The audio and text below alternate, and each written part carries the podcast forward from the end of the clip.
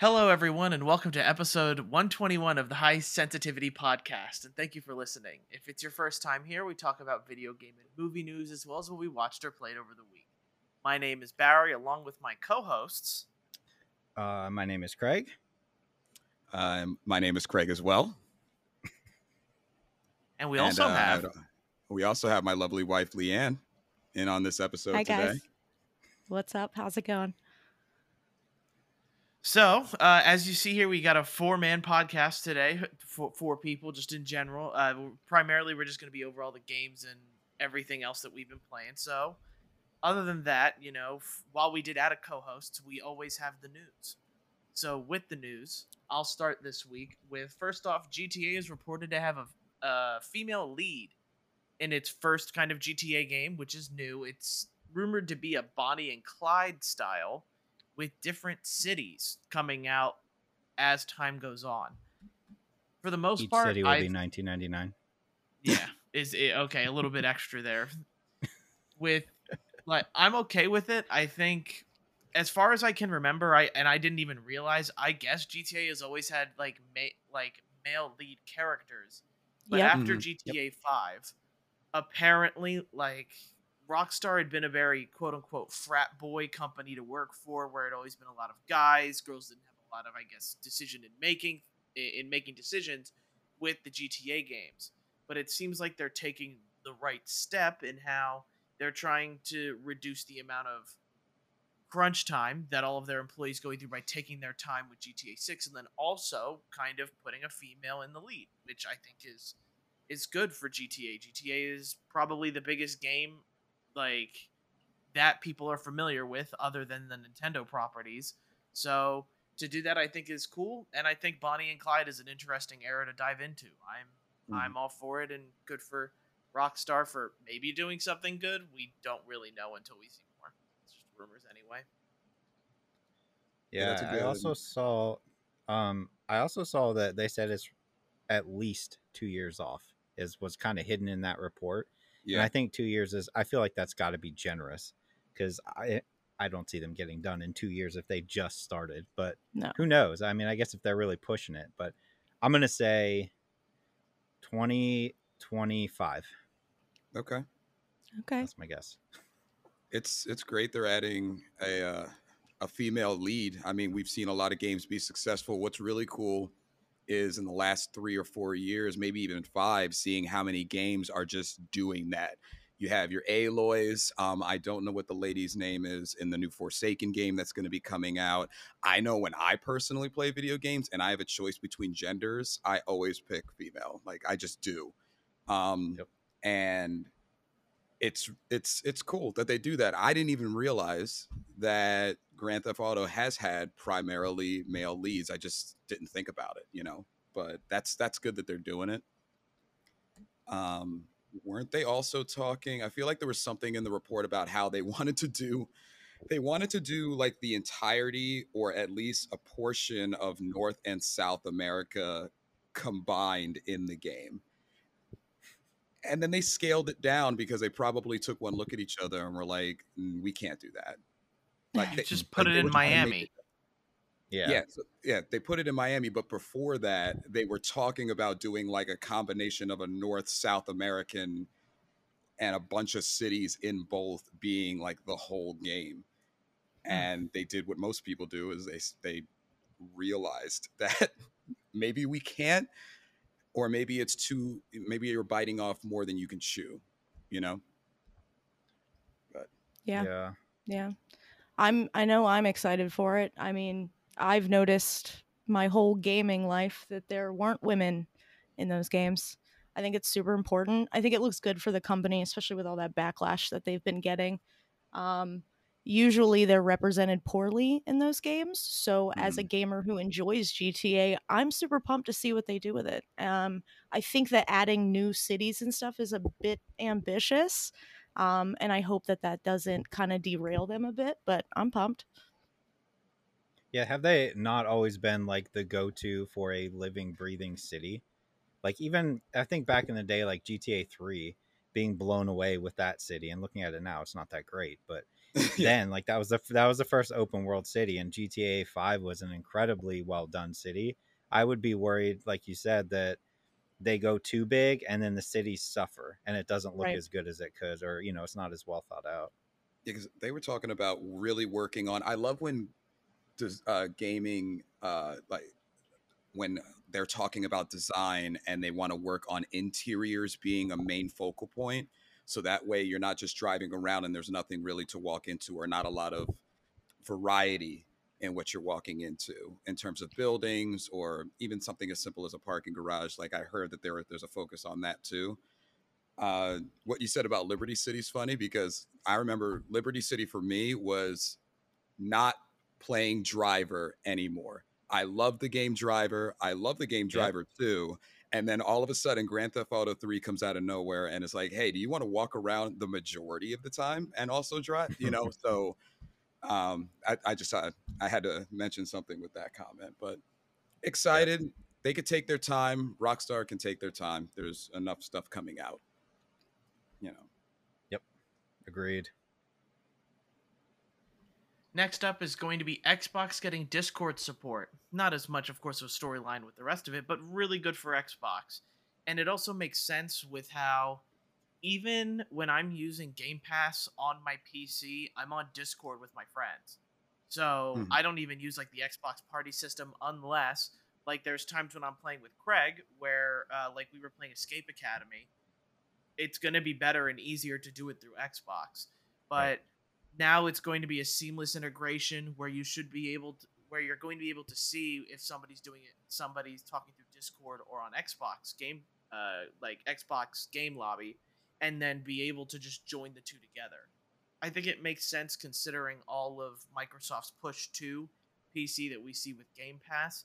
I'm just a little bit confused also because i could have swore we had a story a couple weeks ago where or no not a couple weeks months ago where Sony was apparently doing stuff stuff with Discord too, and apparently this Xbox and Discord like app thing is already out in beta, like it's already being tested. Where with Sony, I haven't heard a dang thing about it, but I am all for making things easier for people. Uh, like Discord is a like probably the most popular like talking app, or you know, just talking application in general for computers uh, other than like you know Zoom and whatnot, that this is a big win for any gamer. It's for the main thing is is you know when's Nintendo gonna do it if they if they ever Yes. would because they're it, it instead of creating their own proprietary party system they should just like okay here's Discord you guys can leave us alone let Discord deal with the rest. so if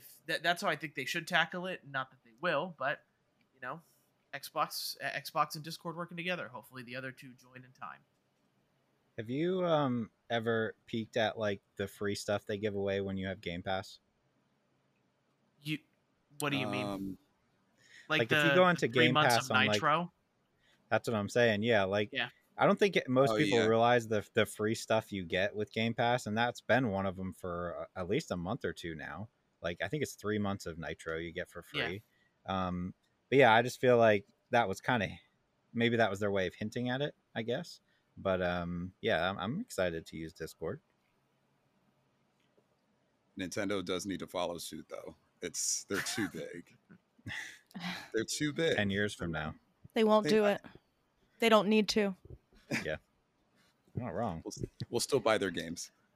Of Oh, course. Yeah, and I'll be forced to use Game Chat with Splatoon three and want to throw my Uh. Switch out the window after talking talking to six and eight year olds for more than five minutes. It's real easy, Bear. You just have to have your phone, pull the app up on your phone while you're on your Switch, plug your headphones into your phone, or connect them Bluetooth, and then you're good to go. It's not that hard. Come on. yeah, I didn't you're hear not that many yeah. steps. I didn't hear many steps there. Yeah. So Isn't that what they said when Splatoon 2 came out when they were trying to explain how to do it? Yeah. It was like, uh, But you don't get game audio at that point. You're just hearing your friends. And how am I supposed to hear Right. the sound of ink splattering uh, close to me, to my left and right, and behind me when I'm not listening to game chat? Yep. You're right. that's right. why you play the You're game. not wrong. Yeah. Yeah. That's why I should just get better at it so I don't have to hear. Ooh. Probably the only story I care about, if I'm going to be completely honest, is next up. The Nier community gets played by modders. So if you guys haven't Yes. heard about this, there about a week ago on the Nier Reddit, there was a random video of somebody opening a door that nobody knew existed in Nier. And what it was, it, it looked legit. It had assets, uh, you know, assets from the game. You went down a ladder. It was almost like, and I think, I think it's called the ashtray like sequence from Control, uh, Craig, Mhm. where like you're kind of in this endless corridor type thing, Mm, and I know what you end up at a church where like there are a lot of a lot of like used assets from other Nier games. So it looked so legit that people were like is this an actual thing? Because nobody else was able to get it. But because of Nier's writing style and how Yoko Taro writes, people were like, "This madman probably did this on purpose," because he would be able to put like the code into one game that allows you to do it. So, just a few days ago, like it keeps stirring up. There's a lot of excitement building for it because there is this, uh, there's like this box that's caged up. It can only be unlocked by a certain character. So the person that has the door in their game brought out the right character, opened the box at the end of it. There was really nothing in it. And then at the end goes, "Hey, thanks, you know, th- this got so big, but here's our modding list."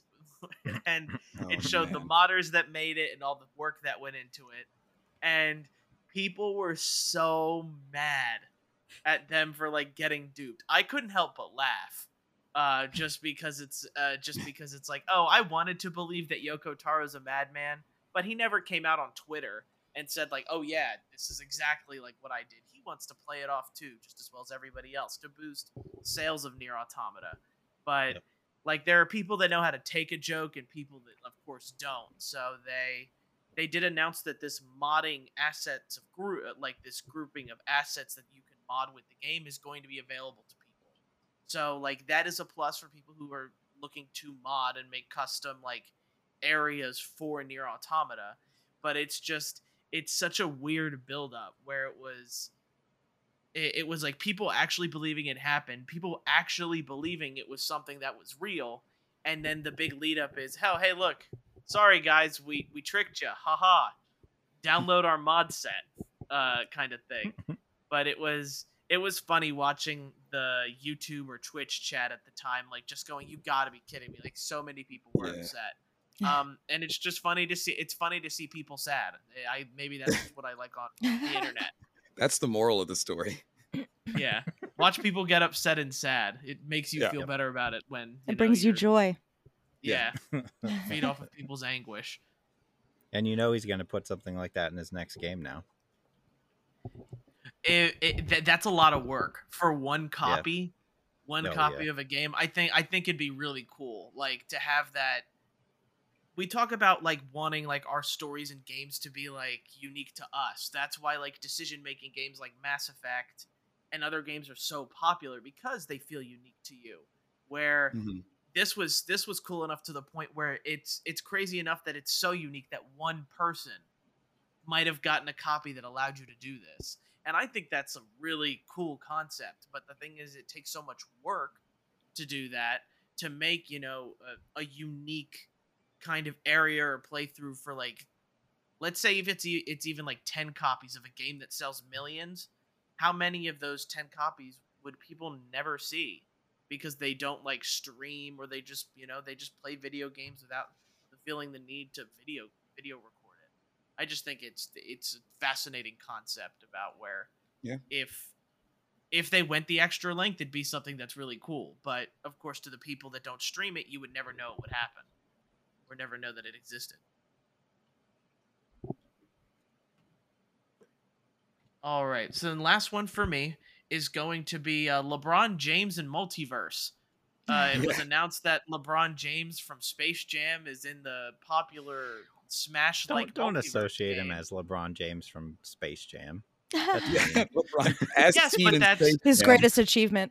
oh, Yeah. God. Famous, uh, semi-famous basketball player. Uh, you know, Semi famous. I You may have heard of him. That- Yeah. That's his favorite part of his resume is the Space Jam part. He just and, and job interviews that he eventually will have, he's gonna cut right to that part. Like I went I did Space Jam. Sorry, but derailed it, you. It's no, it's funny. It's just because this is the first time I think we've really seen like a real life character, I guess, get himself into a game. And I don't think LeBron James asked for this. Probably he didn't. but Probably the not. LeBron, the LeBron James and Smash Bros. i or sorry, Space Jam is owned by Warner Brothers, so it makes sense for them to go ahead and make a 3D model of him and put him in the game. I just think He was uh, in it's fast- Fortnite, Barry. he was in is. Fortnite. They just recently added him. Yeah, Okay, so And he's John in Fortnite Cena. now too. and John. Also Cena, John except you Cena. Can't see him. Exactly.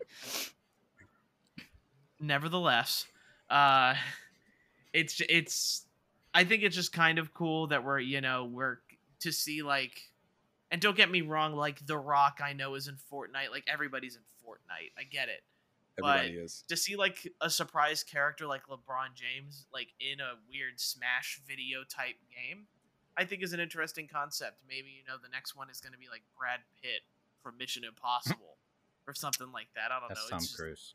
it, oh crap! Yeah, this is this. We're not a movie podcast. Come anymore. on. It's I fine. relinquish my movie stuff. but yeah, you, you guys get it. It, it. Interesting concept, but I don't know my actor, so I'm gonna shut up. It's okay. That's all That's you it. have, Barry. No, yeah, that's it for news. Okay. All right. Um, all right, let me see what I have. I have the Star Wars Knights of the Old Republic remake has been delayed indefinitely. Um, I don't know if anybody else besides me is a little upset, but I'm I'm a mildly thank you. At least I- I, I know mean- it's not just me. I never played the Knights of the Old Republic original, so I I was excited to experience it, but you know it's Mhm. gonna be a while before I get to do so. So, you know, it's, If it ever Yep. comes out now.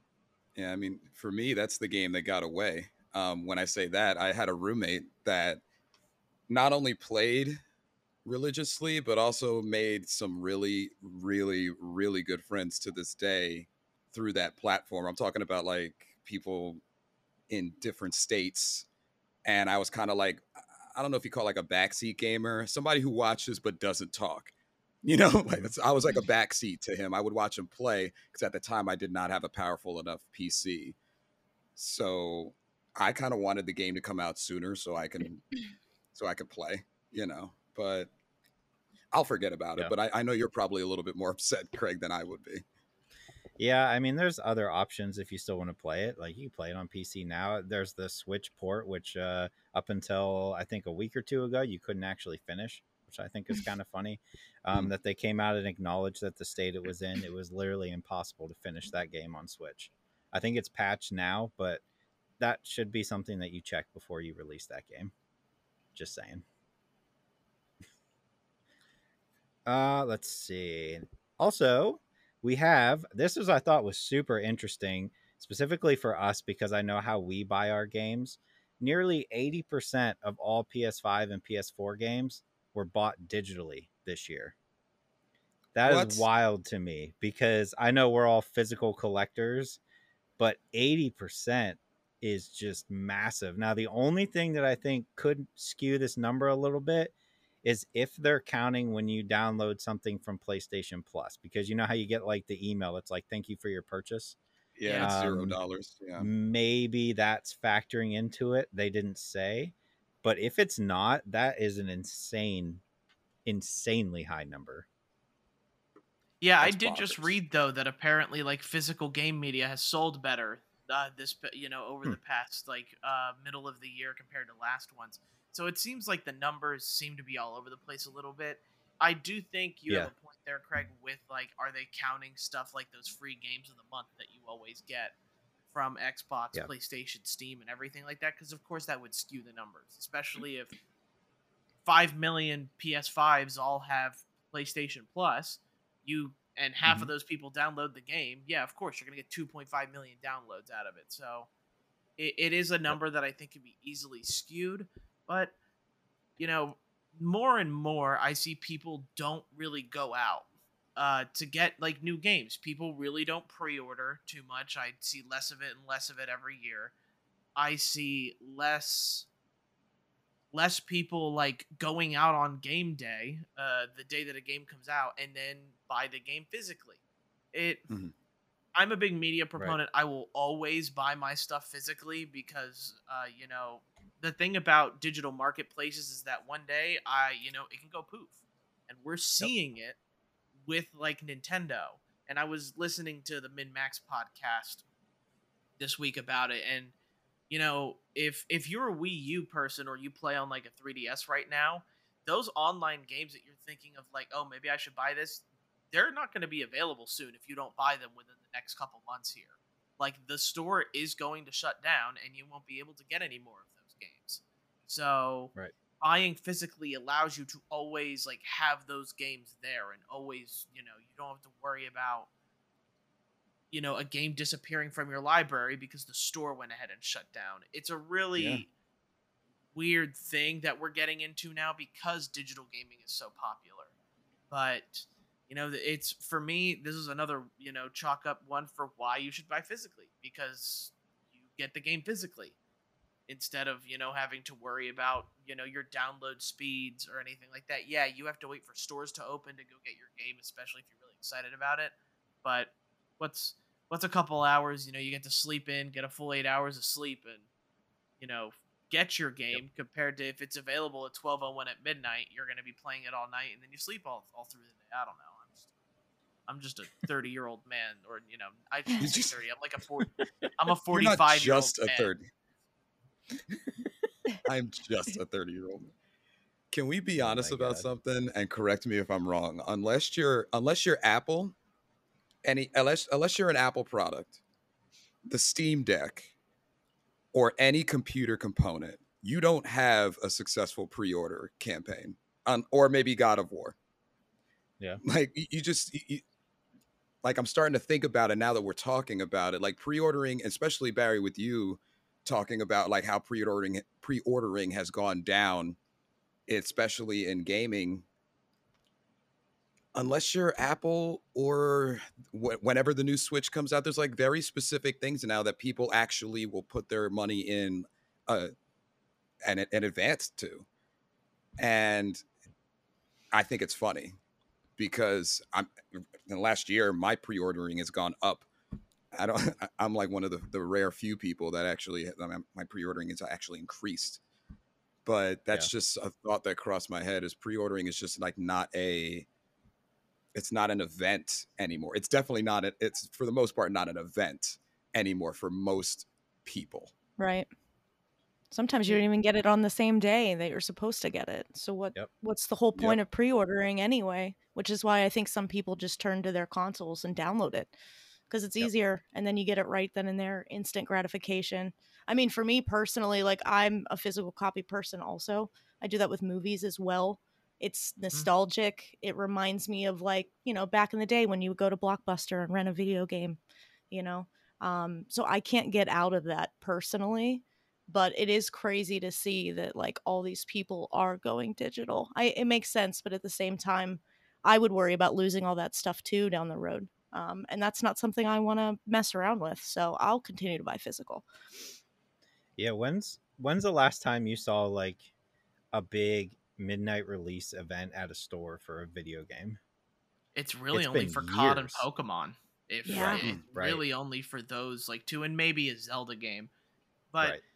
I do want to go off on like a personal thing as well because like the more people start to download games digitally only, they're going to start making less physical copies. So pre-ordering is going to become more important as time goes on here, and especially with me and I know a lot of people like the new game Digimon Survive for Switch. I tried to pre-order it. I think on I think it came out on a uh, on a Friday, and I was trying to pre-order it on a Monday or Tuesday. The Switch version was out on Best Buy, like it was sold out on Best Buy. Target was back ordered, but they still let you order it because Target's idiots. Mhm. Uh, GameStop wouldn't let you order it online. Like there was no place that was allowing you to pre-order the Switch version online.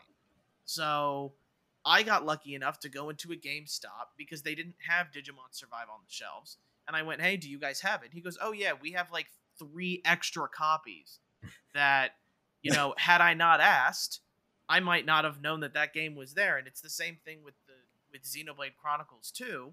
There wasn't a lot of physical copies I see in store. It's very small, but that's because people are continuing to buy these games digitally, where the physical copies are becoming more and more sc- scarce. We kind of all grew up in an area where there was at least 200 copies of your lo- of COD at your local GameStop or Walmart, so you never Yeah. had to worry about it. But Yep. things are now starting to decline where you know, if you don't pre-order something and like I get it, probably Pokemon, Call of Duty, Legend of Zelda, those physical copies aren't going anywhere. You're still going to get a ton of them. But for niche games like you know, Digimon Survive, like a game that a lot of like people are excited for, if you want a physical copy, you may be out of luck if you don't pre-order it, you know, 2 Or months in Balan. Wonderland. Or Val- Yes. Balan Wonderland, but you did you did say there's tons of them. And yeah, I there's still I thought of wrong. those around. You did. You thought that was going to be a, a exclusive hard one to find, and it was not. st- I would st- still close to my chest. I would say me personally, like I still buy physical versions of games all the, like every time, but I can't tell you the last time I actually went into a store to pick one up. Like I always just get it delivered right to my house. Um and even with like like Amazon super simple, right? Um some some other companies and I won't name names, you are kind of rolling the dice whether you're going to get it on release date or not. Um so you are kind of playing that game there, but as far as like movies go, um, I was like the biggest supporter of physical movies, and my movie buying has like a hundred percent completely stopped. I don't remember the last time I bought a movie on like 4K Blu-ray or Blu-ray anything. It's been months, um, and that's just because every streaming service, there's so many of them, it's gonna be on one of them Mhm. at, you know, like probably the day it comes out, that I just haven't felt the need. Like, I was buying every Marvel movie. I'm just not anymore because I'm like, well, it's on Disney Plus, so Yeah. that's not going anywhere at least for a while. What I'll usually end up doing then is like when Black Friday rolls around, that's my time to be like, all right, which ones do I really want? Because I can get them all for like five bucks or ten bucks a piece. But the need for me to go into a store on a Tuesday and buy Doctor Strange just isn't there for me anymore. Did you guys see that Harry Potter's being taken off of streaming platforms? Yeah. I do have How all those. dare they? Yeah, I don't know. It's it's such a strange thing for me because you'd think like Harry Potter's being streamed constantly, twenty four seven by literally everybody on the planet. But Yep. to pull them is such a strange thing. I didn't see why. Maybe Craig, you know, you might have seen why or something. Probably J.K. Rowling said something cancelable. But They'll sure. probably do some sort of re-release or some sort of special edition or I mean I- Yep. I feel like they've done this once before um before HBO Max came out. yeah, So who knows? Yeah. Also, on a side note, please tell me it's not just me, but there have literally been times where I've been with my family and we're like, hey, we want to watch a certain movie, right? And we can't find it on a streaming platform anywhere, like one of, out of the 50,000. And I know I have it on my Blu ray shelf, which is literally right next to my couch. But we look at it and we go, I don't want to put that in the Blu ray player. I, all I the can't. time. Say, I can't I say do it I all feel the that time. way. I can't if it's not streaming, even if I own it, I'm like, nah, I'm good. I don't want to. I don't want to take Huh. the five minutes to put it in. Ah, interesting. I'm just lazy. That's uh that's Uh, where I'll start doing physical copies too. Um, when you can't find something on a streaming service and you absolutely have to watch it but can wait a day or two. I did that with a scanner Yep. darkly. I can't find it and I didn't really want to buy it on a platform if I looked on Amazon and saw it at a similar price, which I did. So Mhm. I'll do that from time to time. That's that's Um, fair. That's probably a good idea. Mhm. Sorry, Craig, Um, didn't mean to interrupt. No, you're good. The last piece of news I have here is that the PlayStation 5 sales have fallen largely flat, um, well under what they expected to sell. And also tying into that, gaming sales in general have continued to fall, which I was reading like the news on this, this big whole story about like the companies are like, yeah, man, we're just, we're not making the money on games right now. And to that, I say, I don't know what you expected. The price of everything is a lot more expensive now. So the first thing that people are going to cut are non-essentials, which just so happen to be movies and games. So like I them saying that like, oh, we never saw this coming. You did, you did. It's just unfortunate that like for a lot of people, they're gonna be like, you know what, I need to save money. What can I cut? I'm not gonna buy any video games for the next six months. You know, it sucks, but like it's a no brainer in my in my mind. Mm-hmm. COVID definitely changed everything too. Where Mhm. you know you're yeah you're right. Everything's so much more expensive. So gaming would be the first thing to get cut out.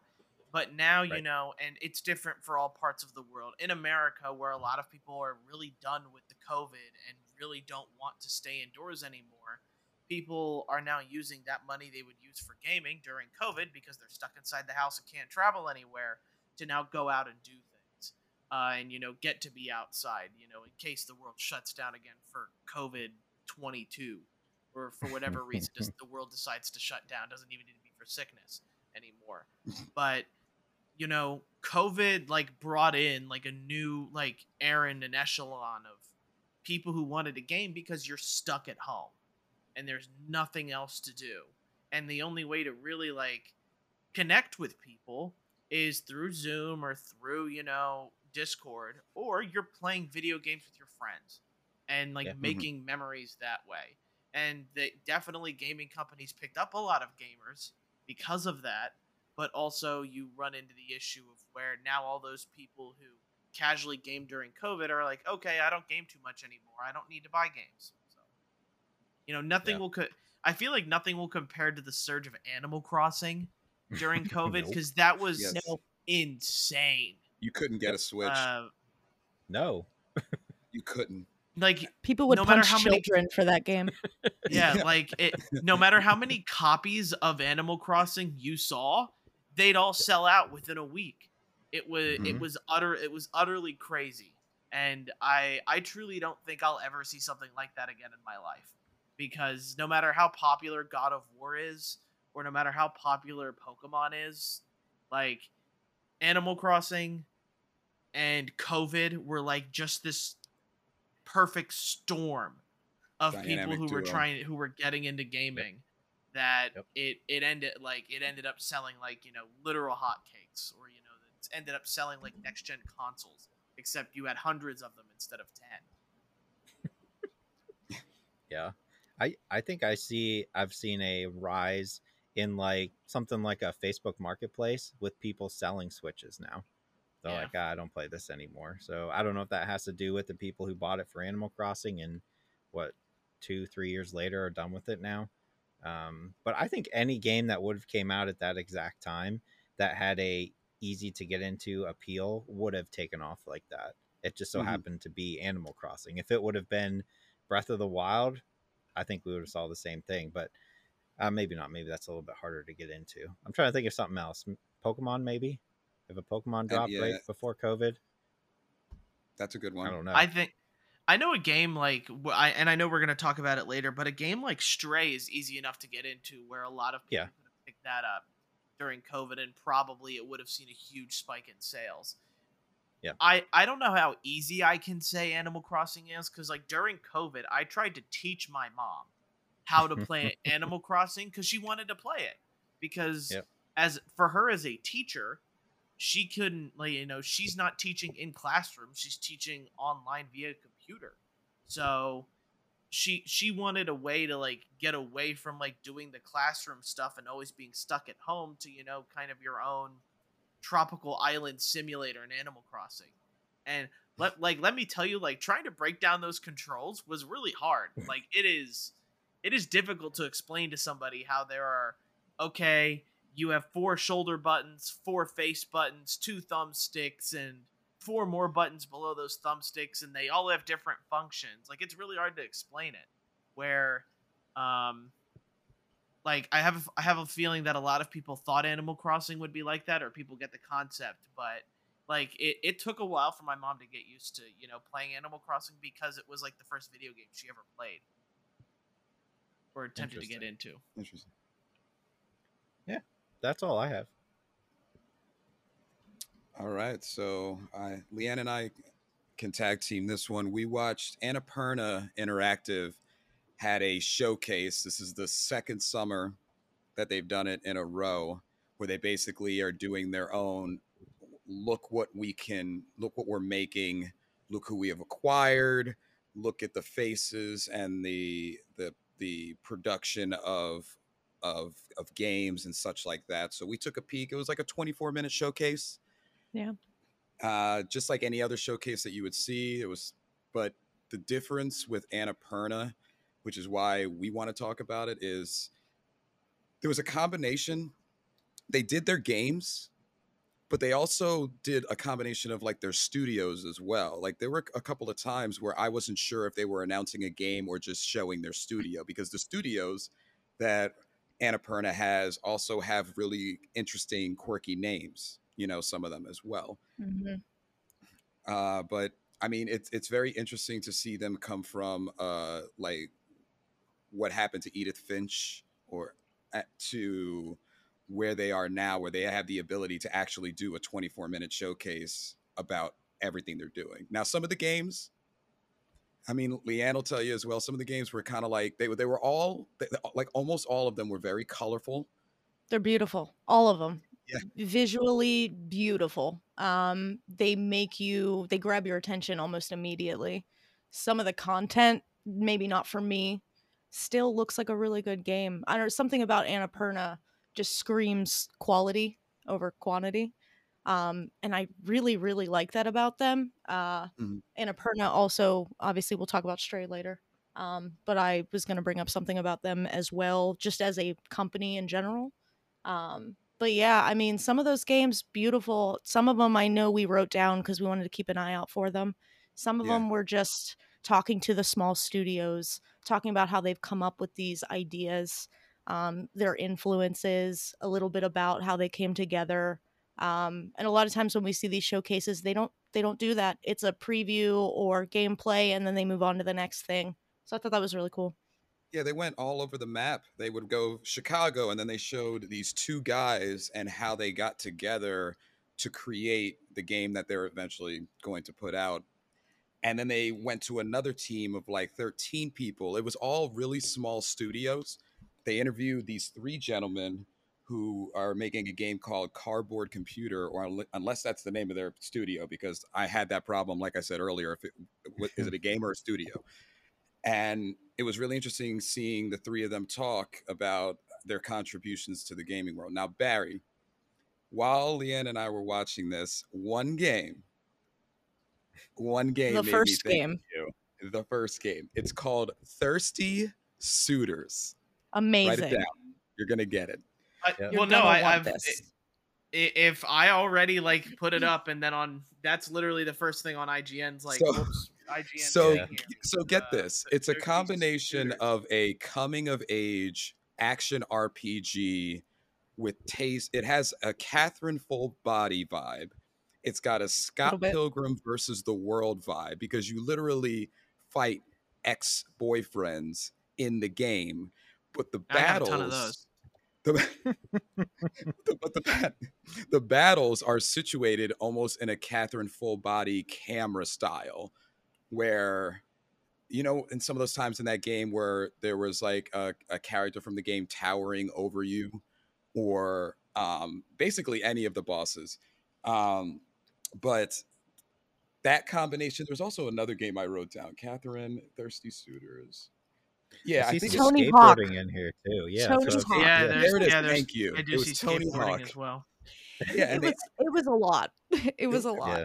it was a very interesting like in the trailer she's fighting her ex-boyfriend and one of the super moves that she used in order to at least incapacitate him to beat him was calling his mom to berate him and his mom comes in and and it, as this huge figure and just flattens him and then that's how you like won the battle and you have to look at the gameplay barry because it looked like No, yeah, if- I'm Yeah, I'm, looking at seeing it, right now. now. I'm seeing him like it's definitely with Sergio because he's he's Yeah. definitely Spanish. yes. And if you call any Spanish person's mother, yeah, the, the fight's over, you lose. Mhm. So Absolutely. I, I I completely understand this. but there but the- is no hand holding button, I was literally unfortunately. just- It's not in it. They didn't mention it. I was listening for it. So, I can I? I- I just watched the trailer while you were talking about it, Craig, and I will say that it, I am interested, but it does look like a blatant ripoff of Scott Pilgrim, Yeah. It does, doesn't it? like like blatantly. Um, and also I see that there's a demo available on Steam, so you know what I'm going to be downloading tonight. bam. Yeah. I, Um, I I have I have seen a trailer for this game somewhere else. okay. For It sure. looks good though. Like I'm I'm excited to try that out. It, it seems fun. Yeah, it looks interesting. Uh, there was some smaller news from it. Uh, Outer Wild Wilds announced uh, that they're not going to be on Switch yet. They like apologized for not being on Switch yet, and actually made fun of themselves um, in that. And uh, there was a bunch of like updates for games that we know that are going to be like PS5 compatible. Nothing crazy, nothing to write home about that you won't really see. The other game that really pulled us aside, I guess, in terms of visual and what it, the concept was, was the Lost Wild. The, The Lost dinosaur one? Wild. The Lost Wild looks Yeah. like it's so it looks like Alien Isolation, but with dinosaurs. Because there's a scene, a hectic scene where you, where they were running from a couple of raptors, and it's I only say Alien Isolation because of the running from an The impossible evil suspense. and the mm-hmm. suspense. And we haven't had a dinosaur game not equip you with guns, but had you try to survive against dinosaurs. And in the sequence, the person was running towards the gate trying to get the gate open, and they had to open a flare in order to keep what looked like raptors. I don't I forget how large they were, but what looked like raptors at bay. I we just haven't pull a had Jeff a Goldblum. yeah.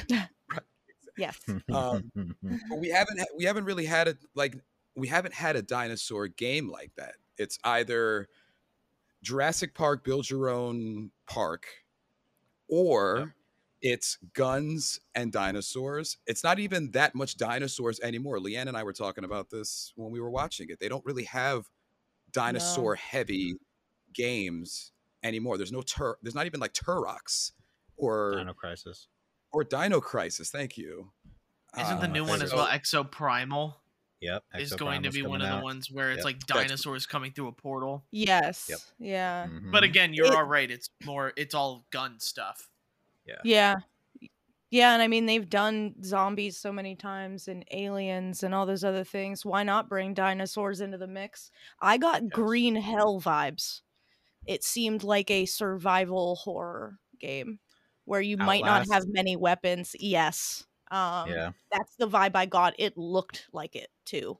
Uh, so I'm interested to see where that goes. Yeah, it's called uh, the Lost Wild. Uh, interesting trailer. Definitely something to keep your eye on. Other than that, it's it was a 24 minute. Uh, uh, the uh, the best thing about it was honestly how they did it. It was really kind of interesting. I would have liked more game games, but they showed a bunch of small studios trying to make their way, and a- a lot of us root for the little guy.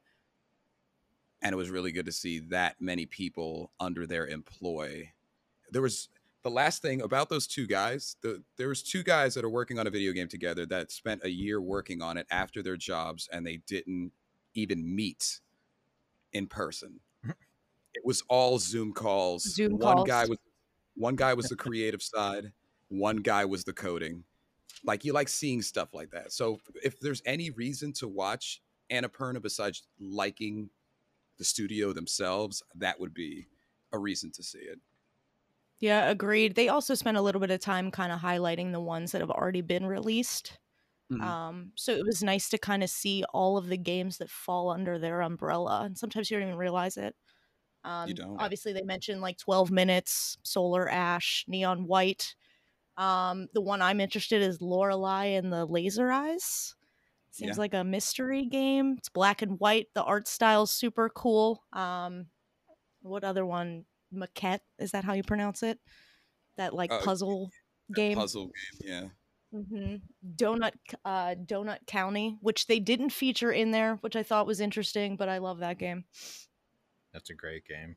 It is. Um, and I- then I they like announced, I me too, right? Uh, they also announced that uh, What Remains of Edith Finch is going to be re-released in 60 FPS.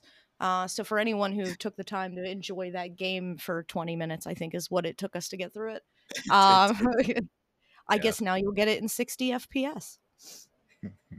which is it's hilarious that there's no reason for that game to be in 60 FPS, but No, I appreciate none them for it. whatsoever. Just make it longer. It is a, Yeah. it is a fantastic game though for two hours or less. Oh yeah, Yeah, I, sure. I do forget like how many things that the studio's involved in. Like I, I didn't Mhm. realize that it was you know I've played Kentucky Route Zero, I've played What Remains of Edith Finch, Outer Wilds, Neon White. I didn't realize they did that one either. Uh, so it it is Telling eye lies. opening. Telling yeah, it- Yes. Telling It is lies. eye opening to see what these um like what Annapurna and how they cover it because it does, it doesn't feel like they are, but they they do cover Right. a decent amount of games that I like. So I don't know. I mean, They I, d- I have I- to check. I, I have to take a look, but I'm interested in Bounty Star, and that's just from the. uh uh, that's and that's just from the little snippet I'm reading from IGN. So I'll have to take a look at that. Right. That one's coming on Game Pass. So I just had to check too. enough. Artful Escape was another one that they did. oh yeah, Mm. Yep, 12 minutes. was- minutes. twelve minutes. Yep, man, they yeah 12 they, minutes they was put out a lot. yeah. Twelve minutes was 12 kind minutes of a was wreck. though. interesting. Yeah, Yeah, I mean, I enjoyed it for what it was. I thought it looked cool. Um, it kept my attention at least. Yeah, Yeah, I just know Anything like the deep, like the deeper, darker stuff is what got a little bit messy. Yeah, Yeah. it, it got dark. yeah, you're not kidding. It did I don't know how many Uh, times she died for me. A million. too many times. Uh, the other thing to report, this is much smaller, but um, apparently Jason Momoa leaked that Ben Affleck, or as I realize people are calling him Batfleck, Mm. is appearing in Aquaman 2. I did not know people were calling him a combination of his last name with Batman, but uh, apparently Jason Momoa leaked that that's uh, that's happening as well. Uh, take it for what you want. I Yep. probably won't be watching Aquaman 2. Nope. Aquaman 1 was one of the movies that Leanne and I wish we could take back because we went and saw it in the theaters. No offense to no offense to anybody who wanted to see it, but what movie did we want to see instead? I can't Uh, remember. I can't remember what came out. It was like a, it was a good movie and it was one of those they were both playing at the theater at the same time. And yeah, and the we collective went- group picked that one. And we were like, no, no, please. I laughed the whole time. I didn't really. I mean, it wasn't for me personally. Yeah, Barry, I know I you're stunned. it, Look at but it wasn't great. No. Yeah, yeah, I Barry likes liked it. Aqua. uh, Yeah, I Look liked Aquaman, but it's I mean, it- that's but fair. I it's love Aquaman. like the, the thing is for me in movies like i'm very easy to please for sure um like on my end of things especially with the whole situation surrounding Ezra miller and how dc probably now has to restart again with Yep. like whatever dc stuff they're doing like i i loved robert pattinson's the batman i've watched that movie probably at least six times since it's come out and i love it every time i watch it it is really a Wow. really good batman but i do think like batfleck like is probably a better batman for what dc is trying to so Yep. if ben affleck is willing to like continue playing batman i'm all for it he should continue doing it i i don't think he's a bad batman per se i know a lot of people had issues with what you know Zack Snyder's not Justice League cut or not the Zack Snyder cut. Like people had issues with how that went over with like Batman and how he used Batman. But I, I, I don't know. I think he's a good Batman for what DC is trying to build as their universe, and then just leave Robert Pattinson out of that universe because I, I I loved that like dark gritty sort of Batman that we got from him. So So Barry, are Yeah. you saying that Robert Pattinson is in the twilight of his Batman Oh, career? God. Is that what you're saying? All right, we're done. Bye, everybody. I'm so sorry All right, he's well, here. that's uh, uh, yeah, guys. I think we have to end the podcast here. Uh, this is the twilight of Bye. the podcast because Stop. it's never, out. it's never getting any better than this. No. Oh my god. I'm You done. guys don't realize how proud of myself I am right now. I know the three of you And I don't aren't. think you realize like how much I just wish I could just not. I wish I wish I could just take back those five seconds. So the games we played this week, yes, great transition, great segue. I'm gonna pretend like that didn't exist at all. I'm just That's gonna go fair. right into games. I don't know what you guys are talking about. Um, all right, so games we played this week. The major one that we're all going to talk about. Um, of course, I also played Stray. I think everybody has that on their list. I played. I have to make sure I say this right. Live Alive. Yep, I, I get that It's- confused all the time. It, it, Uh, I'm, it's live alive. Live alive, li- live a live. I don't know. Listen, Live a live. Um, don't make me pull out the cartridge, Barry. Look, the only reason I'm saying that is because every other gaming podcast I've listened to has called it live alive. It's live.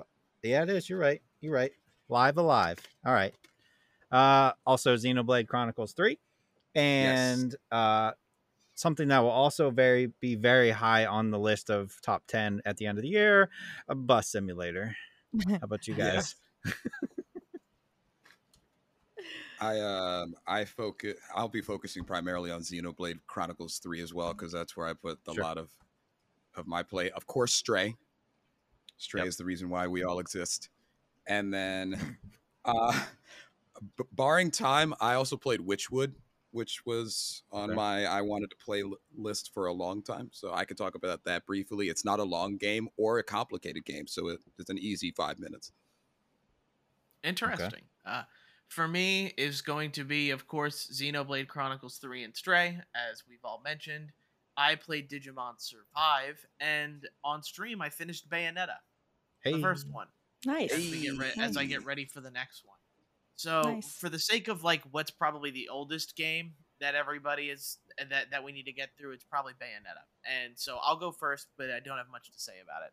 Um, this game probably definitely missed me like in my time of playing it just because like I I played Bayonetta and I loved it. The story is so super like fun, not serious, just like get lost in like all the action and weirdness that the game is. Much like with Devil May Cry 5, uh I beat that game in a weekend. And it's because I loved every part of the the combat, the action and just the insane story that followed. And I think Bayonetta is really the same kind of game where it's kind of a bombastic story, weird.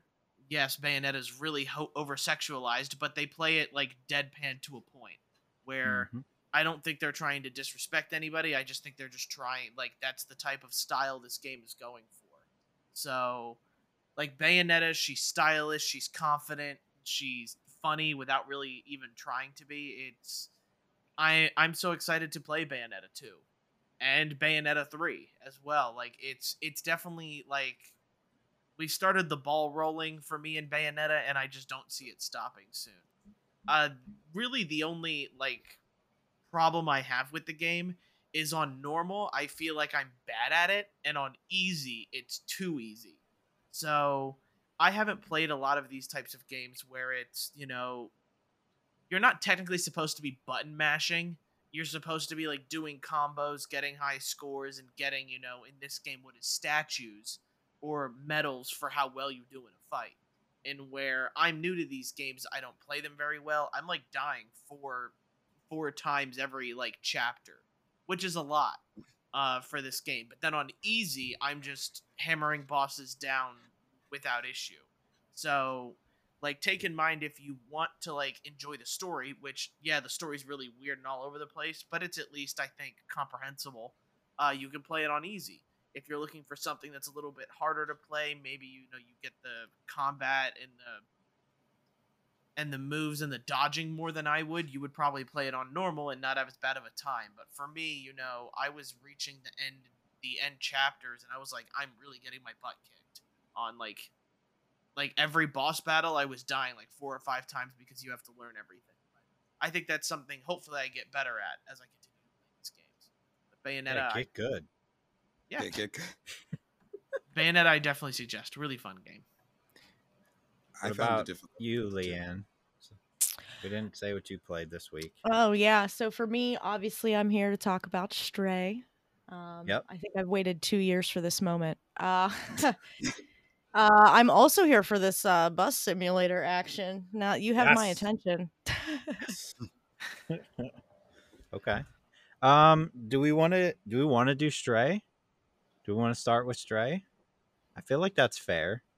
That's fair. I feel I feel like the best way to do this is Craig and Leanne give all your praises, and I'm gonna be the grumpy old man. Okay. I feel like that's fair. Well, first off, how dare you? But I So understand. it's fine. Go ahead. Go ahead. I'm excited to hear your reasons. All right. Um. So Stray uh came out this month. Super pumped about it. If you remember, it was announced when they announced the drop of the PS5. Um, they had given us some snippets. We didn't know much about it, and then they delayed the crap out of it. Um, so we finally get a game where you get to be a cat. Um, I myself am super excited. This is not just for cat people. This is for animal people. This is an experience. Um, going into it, it's not a hard game. It's like five hours, I think, is what they clock it at. Mhm. Um, you are literally a cat. You get to go in. Everything's super smooth. There's not a lot of action going on because you don't have weapons. You don't, you know, it's not like a normal game like that. Um, you do have some creatures that you come across, some Zurks that you got to have to shake off a little bit. Um, I really enjoyed it just for the sake of enjoying a video game. Um, it kind of reminded me of when uh, Fall Guys came out during COVID, and everyone just like took a breath of fresh air and was like, "Wow, I really needed that." Um, this one I really needed. Uh, it's a nice game to play in between some of these other games that are super highly anticipated. Um, the fact that they have a meow button, I think, is key. Uh, Not a hand holding button. no hand holding Yeah. button, but you get to meow a lot. I mean, that Um, was a close second. yeah, It's it's cool- super yeah. cute. There's a variation of meows, so it doesn't get stale or boring. Um, I really like that you got to go through and you got to do cat-like things, but it wasn't necessarily a requirement. Like there's water around that you can drink, but you don't have to rely on that to get through the game. Um, you can play it in probably less than two hours if you avoid all of the side stuff. Um, I really liked the look of it. Uh, I think it was beautiful. It was simple and complex all at the same time. Um, the robots were really interesting. I had read somewhere that the creators of this game were really into Blade Runner, and that's kind of what inspired them to do a robot uh, juxtaposed to the cat. Um, B12 is where it's at. Uh, Mhm. he's your little buddy that follows you around, helps you collect memories, um, which is essentially what helps you get through to the end of the game. Um, you're just a cat who gets lost from its cat friends. Super sad. I cried a little bit. I'll admit it. Um, but the whole game you try to spend making your way back to the outside is what it's called. The different levels that you go through. There's like 12 chapters, but it's they're all short. Um, super cute, not super taxing or anything. Um, but each chapter you're in a new little section and you can tell that it's different. The vibe is different. The interactions are different, and what you're doing throughout is going to change. Um, overall, loved it. Uh, this is my game of the year just because it's super cute. Um, funny enough, people are not disagreeing with me. It's scoring fairly decently on Metacritic, 10 out of 10 on Steam. Um, it was the highest game on their wish list for a while. Um, and I find that very interesting because this isn't necessarily a game that's going to pique everyone's attention. There's not a lot of action, there's not a lot of drama behind it. Um, it's not intense necessarily. Um, but yeah, just the overall joy of it. It was free for most people who have, you know, premium or deluxe for the PlayStation. I paid thirty dollars and I'm not sad about it. Um, the the replay value is there. They give you a portion where you can just chop, uh, jump right back into chapters. So if you miss something or you want to explore a little bit more, you can do that. I give it like probably like a week or two before I pick it back up and play it again. It took me probably I purposefully split it into two sessions, so it probably did take me four hours. Um, it wouldn't have taken that had I just blown through, but I just spent so much time being a cat. You have to look at the puzzles differently. You you're not a person in this, so just everything about the camera angles are different. You have to think differently. It's a little bit of a challenge, but it's not anything that's overwhelming or enough to cause you to turn off the game or anything. Um, so for that, I mean, you got to enjoy it, right? It's kitties. Yeah. I love kitties. Um, I really enjoyed it. We've been talking about it for days now. Um, so I think it's a 10 out of 10 for me. I think it really did what I wanted it to do. And at the end of the day, that's what matters to me. Um, and the fact that it comes from you know a company that's kind of up and coming. Uh, Annapurna actually picked up this game before Annapurna was a thing. Um, so I thought that was interesting as well. We just listed a bunch of games that they're responsible for. Um, so for this one to be somewhat of a hit is not super surprising to me personally. Um, but it's nice that we're reaching out to people who I'm a more casual gamer than you guys are. Um, I'm probably one of five people in the world that did not buy Elden Ring.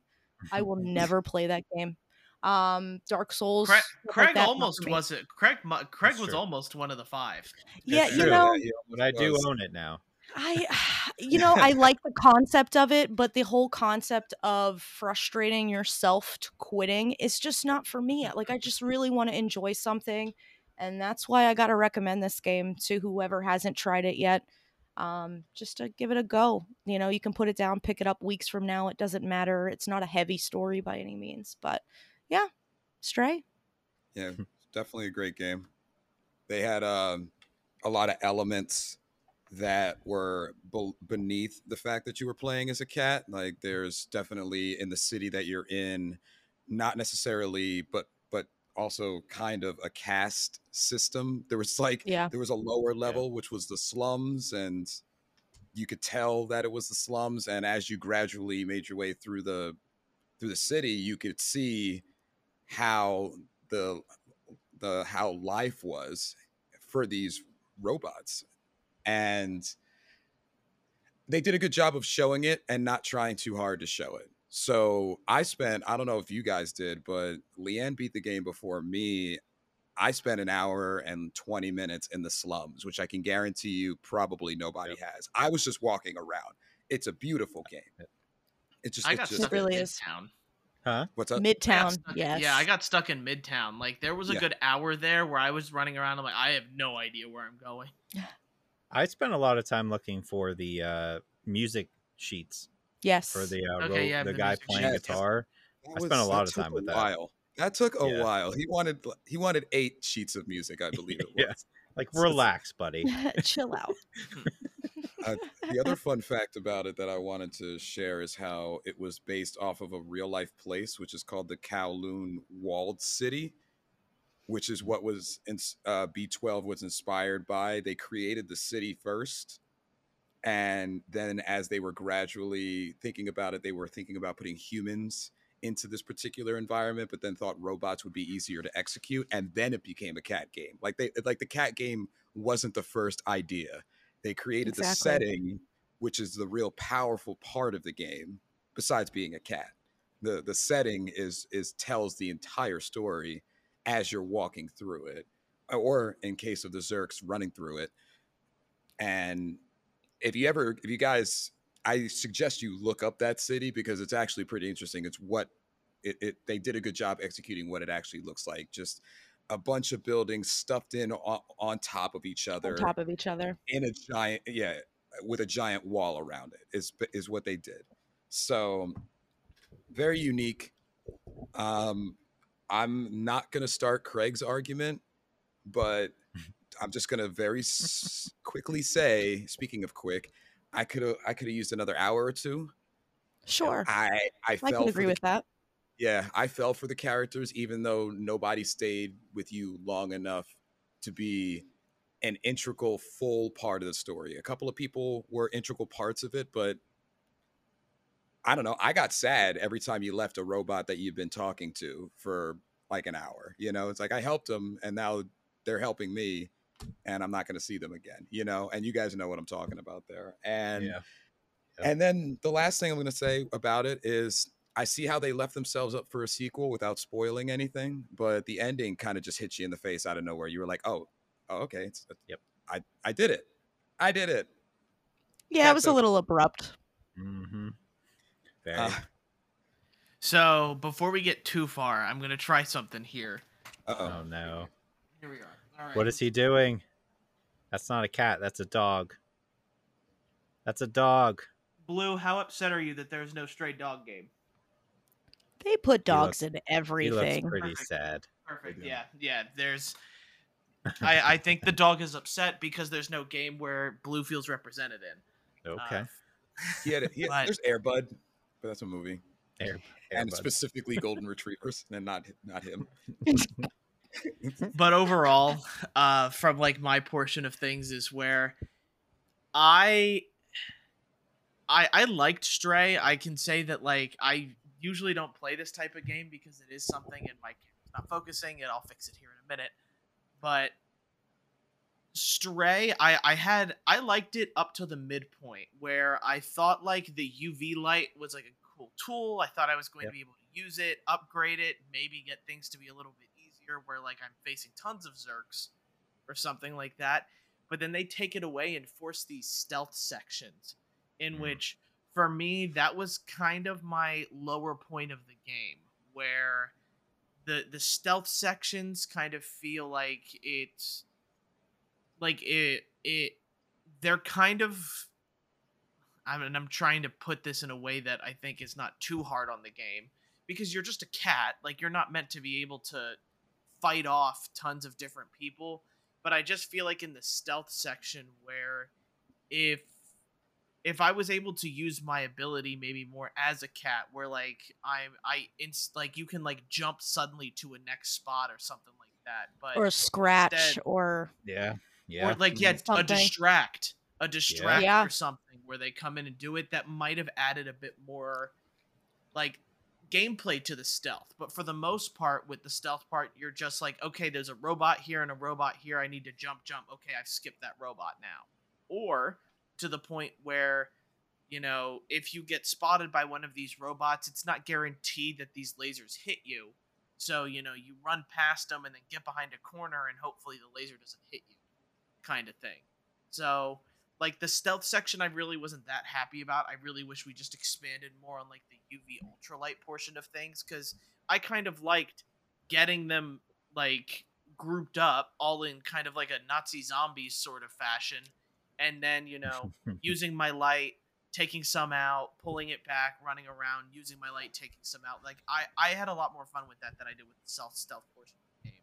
I thought the ending did hit a note that it was supposed to hit. I did like i was like you know i was like oh the ending is it, it's this game i guess i kind of expected an ending like this i guess i guess i've played enough video games where i feel jaded by some of these endings at this point but it hit the note it's you know it struck an emotional chord with me where it pulled the emotion that they were looking for out of it so i thought the i thought the ending was pretty good and i really liked the beginning it's just too bad that that middle part with the stealth section is just something i wasn't the biggest fan of um just just in general Okay. That's fair. that's fair. Um, Yeah. I will preface by saying that I did like the game. I think it's a good game. There's just issues that I have with the game itself.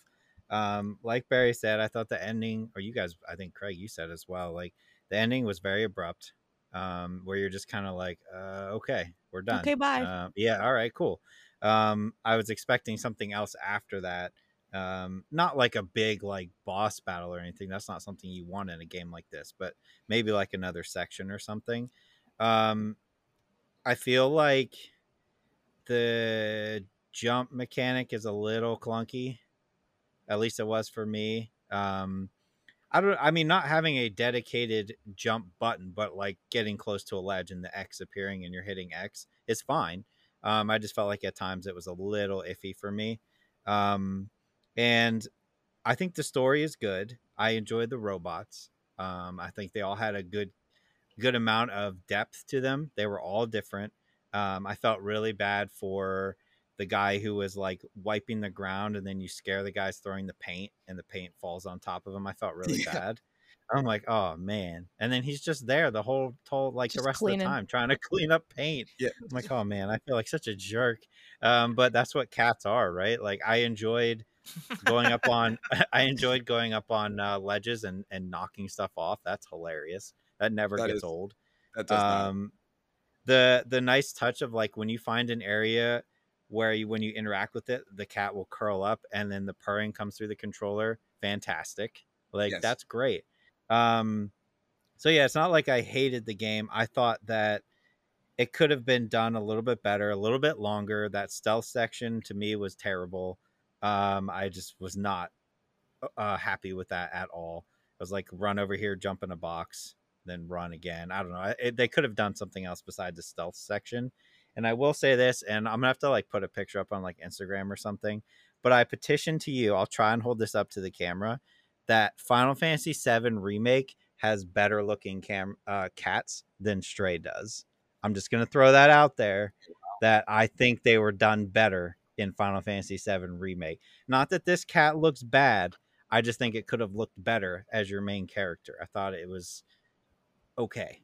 Um, but overall, I think for me, like I'm looking at as like a solid eight out of ten. I think they did a very good job. Um, I just think it needs cleaned up a little bit. So it's not like I totally hated the game. I just feel like deep down, I feel like people are praising it be strictly because it is a cat game. When you like, if you take a step back and look at it, this game is literally fetch quests for 95% of the game. Go It pick is. this up and bring it back to me. Go find this and bring it back to me. And then you can go on to the next section. And a lot of it was fun, but like some of it, I was like, you go through like the first slums area and you're helping a million people. And then you go to the next section, you're like, oh my God, I'm just finding more stuff and taking it back to people. Um, but in their defense, like, I don't know how much you can do with a, a game with a cat as the main character, right? Like, that's tough. Yeah. Um, but yeah, I was just, I personally feel like because it is a cat game and we don't have those type of games, it's getting bumped up higher than it should be, in my opinion. I would think that's a fair assessment. I guess something like based off of what you were saying about like the fetch quest aspect. I think that's why I'm not knocking the length of the game. Mm-hmm. Yeah. Yeah. I think that at max this game maybe could have gone 10 hours and then after that you're done. You're done Yeah. fetching stuff. You're done doing the small simple puzzles. Um so that's yeah, like why I didn't dogs, care. Am I right? Exactly. Exactly. are When we're not than here to do that. Barry. Yeah. We know yeah, that. sorry, Barry. Um, no, but yeah, I, no, I I definitely like agree. pets. I'm not against not against cats. Let me make that clear on the podcast. You better make that clear on the podcast. We all love animals here. Yeah. I really want to just start an internet argument about if the cats in Final Fantasy VII look better than the cat in Stray. So I I- wish they gave you like a customization option or like cuz like They he was should. pretty boring. He was Yeah. pretty boring for being just like an orange tabby. Um Mhm. his face there were certain spots where like his face was a little strange to me. Mm-hmm. Um but I mean, you know, it is what it is. I got what I wanted out of it. So Yeah. I was happy with that, but I don't think it would have done well if it was longer. Probably not. You're probably, Probably right. not. Yeah. They they nailed they nailed the entire setting though. Mm-hmm. Um you you bring up a good point about the cat itself, but the setting is what really got me. I have not used the photo mode on my PS5 nearly as much as I did in Mhm. this game. I was actually stopping and taking pictures because everywhere you went, there was just a beautiful backgrounds. Like whether you were in slum, sewer, or at a reasonably better looking place to live in terms of midtown, you know. Um, and I don't know. They they hit that. I agree with the cat thing though. Like it's the, the tabby was okay. They should have allowed you to customize it. You should have been been able to do at least maybe five or six different breeds. You know, Yep. they didn't have to make it insane. They didn't have to make it a cyberpunk customization. But right. isn't it crazy we still talk about cyberpunk from time to time? Anyway, uh, just, there's so many there's just so many different things you can bring cyberpunk into to describe something that you're talking about. Anyway, um, but they hit they hit it in terms of the uh, in terms of the city. The city was what did it for me. That's what really I loved being a cat in that city. Is what I'm saying. Yeah. to put it in i think that's fair. I agree. Yeah, I definitely very think- good game. Yeah, I think it would have been a really cool spin to like, and this is just like taking other stuff from other games, but like Craig will Craig will know this, like NBA, where you kind of plaster your own like human face on a monstrosity. Yep. It would have been fun to maybe take a picture of your cat and Yeah. have the game at least like in Vader's case make the cat black, or at least Yeah. make it maybe some sort of similar color style to make Right. the game a bit more personal to you. And yeah, I I think in general the what what the game can be commended for is the fact that there are a ton of people playing Stray because it's different from anything else that we that we usually play as, and I I I have to commend it for that because it's Str- Stray. You know, we're used to having a dedicated you know jump button where Stray instead of that tells you okay you can jump here but only when it says X Mhm. to do so. Yeah. And I think that's something that's different. I also think that Leanne's right. Like being a cat, you kind of have to change your your thought process on how you solve things. Getting into a barrel to move it, like that is something that is different. The also the fact that like a lot of the times in gaming you play as humans, where like an awning or like a, a fence rail stops you from moving. In this game, can just walk in between the fence rail and jump to the next portion and like jump to your next Yep. portion. Which like that's that thought of game design and also like how dedicated they were to be like you're a cat where this, you know, a simple awning or fence rail shouldn't stop you from moving around. So I, you know, they they definitely put a lot of thought into it. And yeah, all, all you guys did hear me was bash the game for the middle portion of the thing. But you know, uh, Craig's right with I feel like a lot of attention to detail went into the backgrounds and like how pretty and lit up they were and how and how like different they made the city where I thought the cat probably would have looked better if you spent more time on the cat where it You should always spend more uh, time like with the it cat. it would have like it would have matched like kind of the beautiful design in the city that you were in Yeah. for it. Um I do think it met I think it missed something and I'm not sure if you guys caught this or maybe it goes into like a memory cuz I didn't get all the memories for the game maybe you guys do. But there's a portion where B12 right before the ultralight like uh light breaks and I guess that's a spoiler. Um B12 is like staring at the at a huge eye and is like lost for a second before like the cat dies. I didn't for me because I didn't find whatever memory was left of it. I don't think that was ever expanded upon. Like why did he just stare at it? And you know, if had he not broken concentration, you know, maybe you still would have had the ultralight later on. But I feel like there's like that particular thing I was like, "Oh, what happened? Like why you know, why did you just like leave, you know, me the cat to almost die and then you know you break the light because you were trying to save me kind of thing. Are you It's just talking about like the big thing in the hole? That's what you're talking about, like the weird eyeball Like the thing. big, the big, Yeah. big eye. Because there was Yeah, the that eyes, huge and then there was eye. the big, big eye. Uh, yeah. yeah, yeah, the one that's was like that- in a hole. yeah, that's kind of like in a Yeah. middle. Yeah, it's in the Yeah, middle. You're in the What middle. was that? Yeah, I, they, they didn't Like- explain that. Couldn't tell you. Nothing. No, they didn't. They didn't explain the whole purpose of it. They were creepy. Yeah, I wanted to know what it was. I was like, that Yeah. looks cool. What is that thing? I don't know. yeah, because like you get an expose, an explanation for the Zurks and like Right. what they're. I thought that made sense, but when we get into the eye, you know, you're feeling a little bit like at least this is how it made me feel, where I'm feeling a little bit uneasy because the eyes are like. I really wish they would have programmed to have it follow you as you go through the. le- the eyes like make contact with you once and then they kind of stop. It would have Yeah. been so like eerie to have the eye like follow you around. But Yeah. it's just like that type of thing. Like I guess I get I guess all we're supposed to know it's probably a mutation of the Zurks in some way. But it would have been nice to maybe know that information because it's something that you know is is kind of like this unexplained thing that I was definitely interested in figuring out. Yeah. Or like at least learning about it. True. Yeah, I wanted out of this game though. It- Yeah. I, I wanted out of the sewers when I saw those eyes. I was like, "Are you?" ki- I was like, "What are what are these things?" Oh, I wanted more eyes. They could have made this game really creepy, and I would have They been could've. okay with it. Yeah, I thought that's where they were going. I was like, oh, you we're guys would about have to get forced like, me to super stream creepy. it. Yeah, exactly. You No, should you're stream good. it.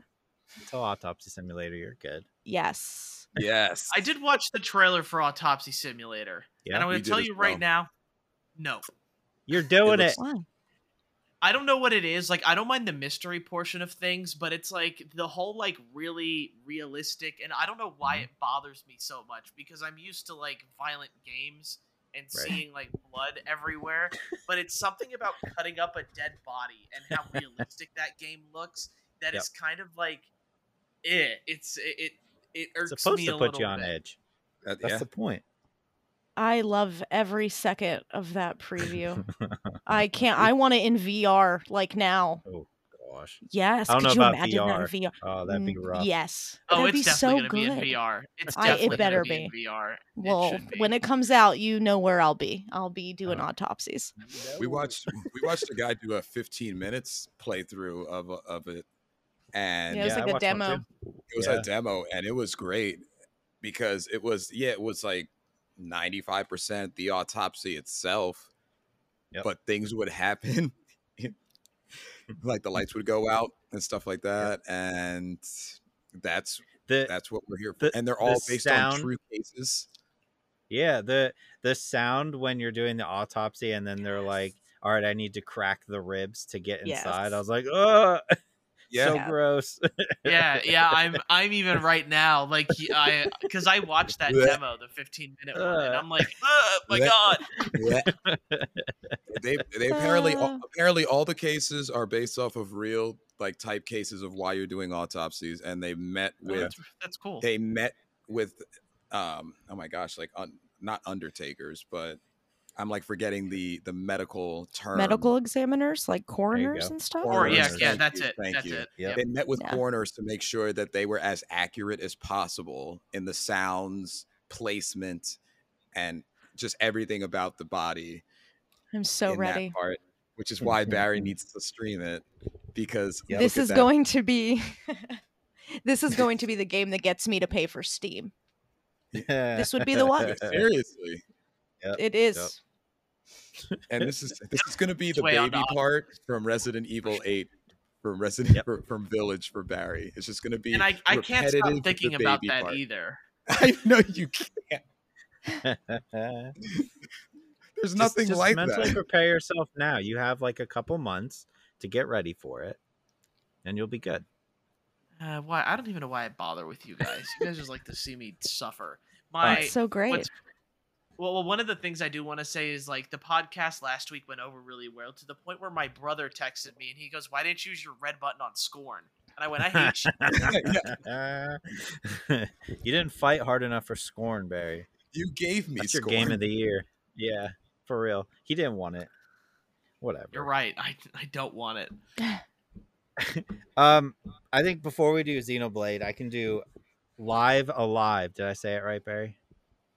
Live alive. Live alive, yeah, live Um, because alive, I don't yeah. have a whole lot to say. I had no idea that it was a remake of an older game. I guess it never came over here, but Hmm, yep. um, it looks really good. Uh, has that kind of Octopath Traveler type of feel to it. Um, different type of combat uh, where it's like it's not like a uh, XCOM, but it is like grid based, uh, which I did not know. But I think it works pretty well. I like the idea of having all these different stories and different characters, and you just pick one and go. And if you want to back out and swap into a different story, you can do that at any time. Um, and you just complete all their individual stories. I don't know if I'm going to finish it, especially now that I'm like trying to get play Xenoblade as well. Um, but I think for a remake, like remaster, remake, I don't even know what you call. It. I guess a remake. Um, I think they did a pretty good job. I just am not sure if it's hundred percent my style of thing that I'm gonna want to play. This is something that uh, Barry, you would probably finish in like a weekend. I'm gonna say, Yeah, I do know that the stories are pretty short. yeah, Uh, because it's like chapters where you get to play, and then eventually there's like this big lead up. I have no idea what the lead up is actually. Right. once you finish and they're all stories. super different. Like I started Yeah. with one where I was a uh, uh, like a ninja, and I had to infiltrate this area, and and my specialty was I could turn myself invisible. So like you had the option to either go through and fight everybody, or you could kind of go invisible and let them walk past you. Um, but like each one is so completely different. There's like a Wild West one. Um, there's future. There's in the past. It's pretty cool. Um, but again, like I don't know, the story wasn't like grabbing me that I was like, I need to finish this game. But I think Mhm. the concept is very, very cool. So if that like intrigues people, then they should check it out. If it doesn't, I don't think there's enough there that's gonna like pull you in if you're not like hundred percent invested in the story. But yeah, um, that leads into Xenoblades. If we want to go into that, Yeah, Yeah, I can talk Uh, about Xenoblade. do it. yeah. You want to start, Barry? Why don't you? Yeah, start? you know, I guess it, yeah, it is my game uh, for, for the first portion of uh for the first portion. Wait, did you Reviewing win this very one? well. he won this. Oh one. yeah, Okay. I did. okay. I talked. I talked about it, or but Okay. I think I made more of an argument just for Barry, which is was half my arguments last week. I was like, well, but Craig is Craig's got a jersey that says Dead Space under his other jersey. Like, I'm gonna look up the Metacritic while you're talking about it, Barry, so I can Yeah, should be should, should be sitting at 87.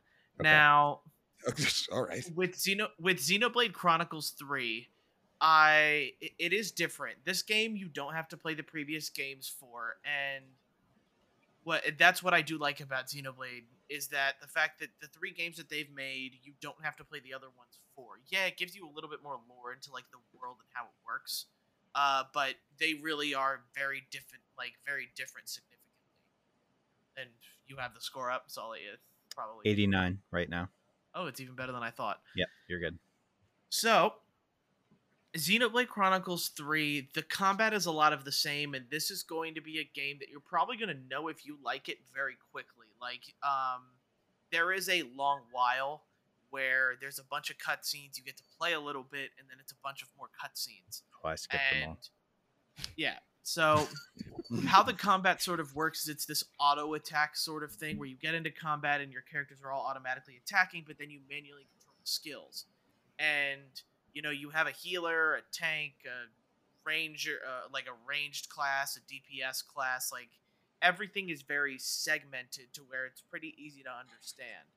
It just comes with a lot of like learning of the combat system and how it works. I've played Xenoblade and I've played one and two, so I know how it works. So a lot of the tutorial doesn't bother me too much.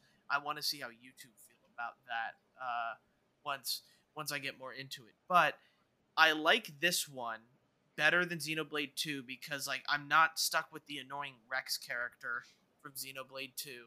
And a lot of people had an issue with the character design of Pyra and Mythra from Xenoblade 2 and I'm not sure how much you played those guys but like those two girls were like really overly sexualized for the sake of just it's anime, I guess is what is what the sake of it was. Where this one definitely tends to take itself more seriously Mhm. uh, the story and how this world works is all of these children like live to fight and fight and like fight to die. Or you know sorry it's like live to die fight to survive. I think that's what it is. But Yeah. each of these characters have 10 years of lifespan where at the end of your 10 years you just technically get sacrificed to your queen. And this is all very early on and then you're you and your ragtag you know group of people are looking to like kind of break away from that mold and go a little bit further away from like okay you know i don't want to die after 10 years kind of thing. So it it tends to take it to where it's a little bit different where it's a lot of the time like all of these like places are constantly at war and they're kind of just making children fight each other. So it's Yep. it has like a dark premise kind of like tales of arise. I want to say because tales of arise had a whole bunch of like slavery in it you know two people fighting each other it just doesn't pull off the dark tones like I think Tales of Arise does. I think Tales of Arise is a better version of Xenoblade Chronicles 3, but I, I like Xenoblade Chronicles 3. I think the the combat is fun. I think the characters are endearing, but I'm not far enough to say that they are like the most endearing. It's not like Persona 5 characters where you're, you know, you deeply feel attached to Joker, you know, and Makoto and all of those from Persona, but I'm just not that far into the game yet where it could be where you're just you know sad about 100 hours kind of kind of game wasted but overall like i think this is like one of the more accessible xenoblade titles without all the weird fan service and i you know the annoying main character yeah, it's Listen, It's pretty. listen. Go ahead. Oh, I was gonna say, because like I agree with a lot of stuff that you're saying, Barry. Um, you texted me asking me how long the tutorial was. That's the funny thing about this game is I answered two hours, but this game is like a 12, 14, 16 maybe. I'm I'm 13 hours into the game. This is what it does that I like. Kinda is they keep adding.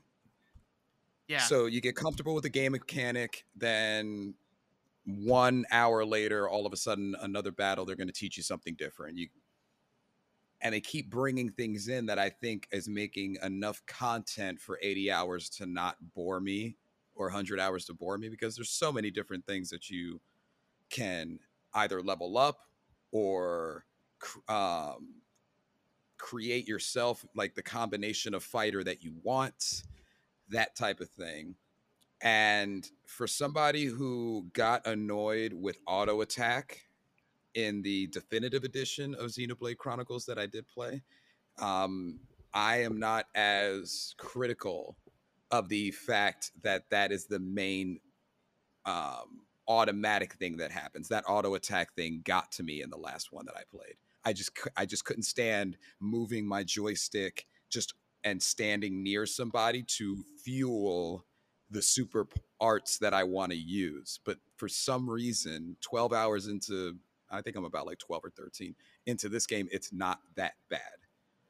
But they are introducing 4,000 things that you do have to lot. remember. There is a lot of things you can do in this game. And I, Metacritic wise, I can understand why it's an 89 thus far in what I played. But I think that there is going to be a specific gamer that may not want to play just because this is like pay, playing three games of chess at once and some people are just going to want to play one game of chess or a game of checkers you know? Um it's it's simple it's simple and complex at the same time like very complex but it is a good looking switch game. It is it is good looking for the switch is what i mean. Yeah. Uh five yeah. years into having or into the switch being out it does look good for a Switch game. I have to keep emphasizing that because so I'm very sad, sad to say that. Yeah, yeah. And what makes me sad is some of these franchises are stuck on the Switch and will not get maybe a PS or Xbox look because that game would destroy. It would look so yeah. good on an Xbox or a PS5 because they, they what I do like about the series is they they highlight big open world spaces with some type of humongous thing in the distance that you either know the lore about or that you're going to figure out the lore as you go through the game.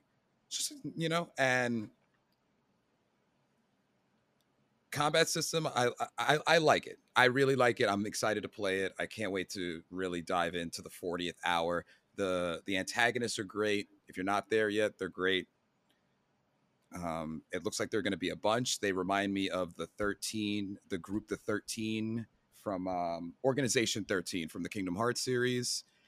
Kingdom uh, Hearts reference. Uh, Hells stop. yeah. Don't bring Hells that yeah. And, and, to, and to bring in a Ma- Matrix reference, the fact that they grow people for fighting reminded me of the pods from the Matrix when Neo first woke up and you realize what we were all in. it just, it's just, anyway. Uh, that concept is not bad too. It makes me want to go along with the story that we're bred to they're bred to fight. They die in ten years, regardless, or or earlier if they die in the battlefield, and it's just a repeating cycle. And then you meet six people who eventually don't have to necessarily go through that cycle. Craig, let's hear you before I continue. Um, I may potentially have a finalist for one of the most annoying characters I've ever heard. Which Riku. one is it? Riku. Oh, he's the most annoying dude. I don't even know what he is. He's like a blue. What is he?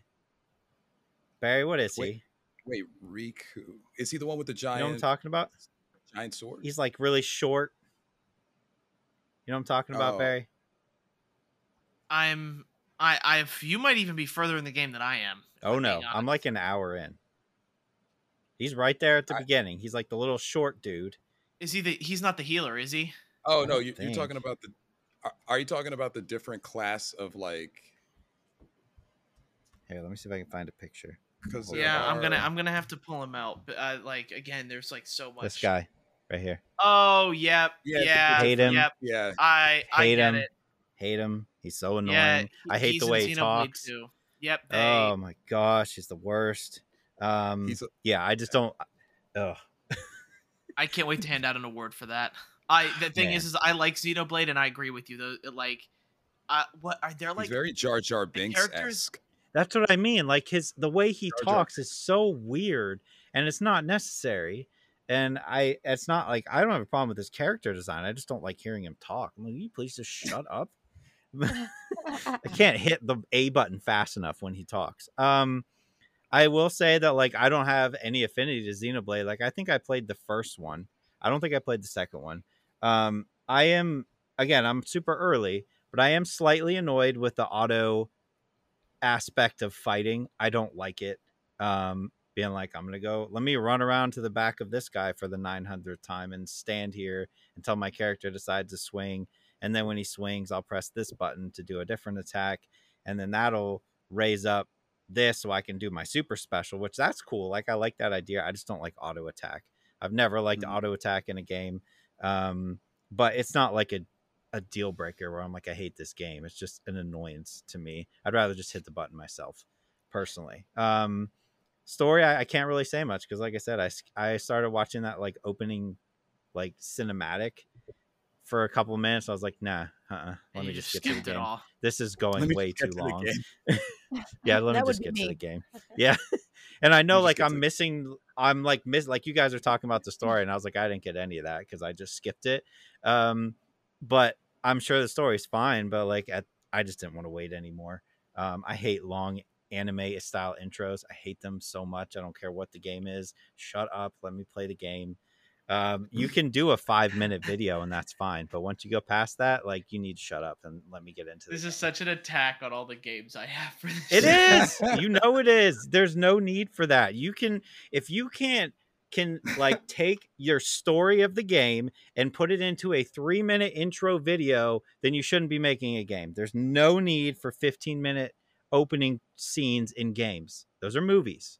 That's an episode of an anime. You need to stop it. We're here for games, not stop it. anime. But anyway, You need to. Uh, Barry enjoys it because you like anime. Barry, I don't like anime. I will play those games like Tales of Arise. I love that game. Love it. Yeah, But like yeah, they yeah. don't they don't smack you over the head with 80 minute cutscenes. Oh, they Craig, I'm also Tales sorry. of Arise is. No, go ahead. Go what? No, I was gonna say I'm sorry because there's basically a lot of 10, 10 minute to 15 minute cutscenes as the game goes on. Trust me. There's just Mhm. trust me. I like Like I like like the long cuts.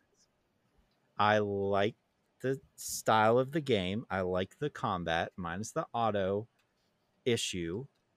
I just don't need that long of movies. So I'm to skip every single one, which means this 100 hour game is to be a 20 hour game for me. It is. See, like for me, I just I can't imagine doing that because like, and I'm gonna use Persona Five as an example. Which sucks. Imagine playing Persona Five, but then skipping all of the cutscenes. Persona 5 is one of the worst games ever made. Don't you, You take dare that back. You take that say such things. Yikes. It's, take it's not that good, back. guys. It's not good. There's better games out there. Like But scorn. yeah, there's better game, th- th- but that's all a matter of opinion, really. I'd rather But- play Kingdom Hearts than Persona. Really, Oh, no. Oh yeah, hundred percent. I guess the combat is Eh. a little bit more hands-on. It kind of gets you like to to each part of it. The- Yeah. But yeah, it, it's just like I know what they're trying to do, Mhm. and that's why like on Friday I had asked Craig about how long the tutorial is because I didn't want to have people just sit through a two-hour cutscene where I'm just sitting there paying attention to what's going Right. on. right. So like I I played enough of these games to know what's going like what's going to happen and what's going to throw at me and I know the whole point of it is to get me to care about the characters. Yeah. And like for Craig who's 13 hours in, he cares about the characters if he's 13 hours in. Uh like you know How, you're in how much of that was it videos? Of your 13 hours, how much of it do you think was videos? Like 12. cutscenes? I, I mean, I'm gonna. Lance just maybe joining in on the sandbagging here. Yep. I I'm love Persona say- 5 though, so Maybe three. Thank you. Three Maybe out of 13. Maybe. Yeah, because The only Like, time pl- it was okay was Metal Gear. Only time. Yeah, I agree with you. And uh, Yep. the, I I beat like the first major major boss. There's so like the first boss is a series of fights, and this doesn't ruin it for you by saying that, but it is a series of fights that get gradually crazier, and there's a, like a five or ten minute cutscene in between the the fights. It's not necessary. and then there's a big one at the end of the fight to show everybody what happens to the group and what Oh and God. and how mad the big big bosses of the entire game are that that fu- I'm- battle I'm was won by the player so it's like that kind of thing they do this in kingdom hearts like you beat a a boss in kingdom hearts and then they show a decrepit scene where if you're in the first kingdom hearts they'll show ursula and everybody around the table like man looks like the genie couldn't cut it Meh." or if in the later kingdom hearts it's the organization 13 all sitting maniacally with their hoods on like I "Hmm, i guess i guess the How yeah it- could you? so I did. you I, could oh, I totally You- skipped that. you monster. Nobody, so you despite what Barry may say to all of you, nobody completely 100% understands the lore of Kingdom Hearts. And don't sit there and say you You- do, because it's so convoluted and so You full can't. of itself. The only You thing that matters is there are Disney characters and Disney worlds that you go to, and that's it. Correct. That's Look, the- you that's just the have to watch a three-hour video and you'll no, understand. you still don't understand it. yeah, you do. No, no, no, no, no. Didn't realize I was coming on this podcast just no to I, get I my found a you know, stray childhood games. Yeah, you Bus found a stray. Simulator. I'm done with Xenoblade. I'm throwing it in the trash. Bus Simulator. Um, Yes. everybody knows my love for simulator games, obviously. yes And when I saw that Humble Bundle had a bundle of simulator games, you know I jumped all over that, which included not just Bus Simulator, but Fireworks Simulator, Construction Simulator, Airplane God. Simulator. Uh, I already have Power Wash Simulator. yeah, yeah.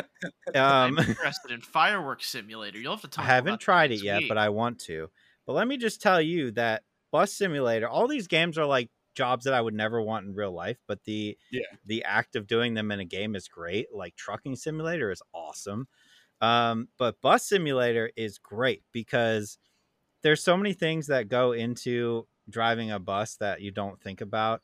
Um, and it's like, you know, you have your tutorial and like this is all right, turn the bus on. Now you got to hit all these lights and all this stuff that goes into just turning a bus on. But then you got to go with like, all right, I'm gonna go to this stop. Oh, there's a guy in a wheelchair. Hold on, I got to put out the ramp and then let him get on. And then I, oh, here's a guy up here saying he needs to buy a ticket. Let me give him change real quick. And then, all right, they're all on. Let me go close the door. Guess what? Somebody's standing in the doorway. So now I have to get up out of my seat and walk back to this lady and tell her to sit down because I can't close the door. It's that kind of stuff where I'm like, this is great. And if there was a way that you could like you literally go up to him and like click your mouse and then it'll pop up that says like please sit down if there was an option just to add like a microphone thing where i could just be like shut up and sit down and they went and sat down that'd be the best game of all time um Yes. but i just like the idea of like yeah you can customize your bus that's fine you get like uh um people's different businesses that you can put on the side and you get more money that way um, they take money away if you speed, if you hit potholes. Um, every once in a while, when I need a break, I'll just go full on and just hit everybody and run off the road because why not? Um, Because yeah, why it's not? such a good, it's a good relaxing time. Um, making your route for the day, picking out all the stops you want to go to, and then just driving. Every time you go to a stop and you pull away, a timer will pop up that's like you have this long to get to the next stop um, because obviously all people who drive buses are on a tight time frame. Um, But yeah, I'm having a ton of fun with it. I feel like this is the perfect game to stream. Um, I just have to figure out the right type of sunglasses and hat to wear when I stream, and then I will do that as well. Maybe a vest. A vest could be cool. Um, but yeah, I mean, I can't stress enough how much fun I'm having with this game. Again, it's in the humble bundle, so if you pay like 12 bucks, I think you get all these games. And Barry, you could have fireworks simulator. Think about how much fun that would be. I'm yeah, sure I'm it's fun.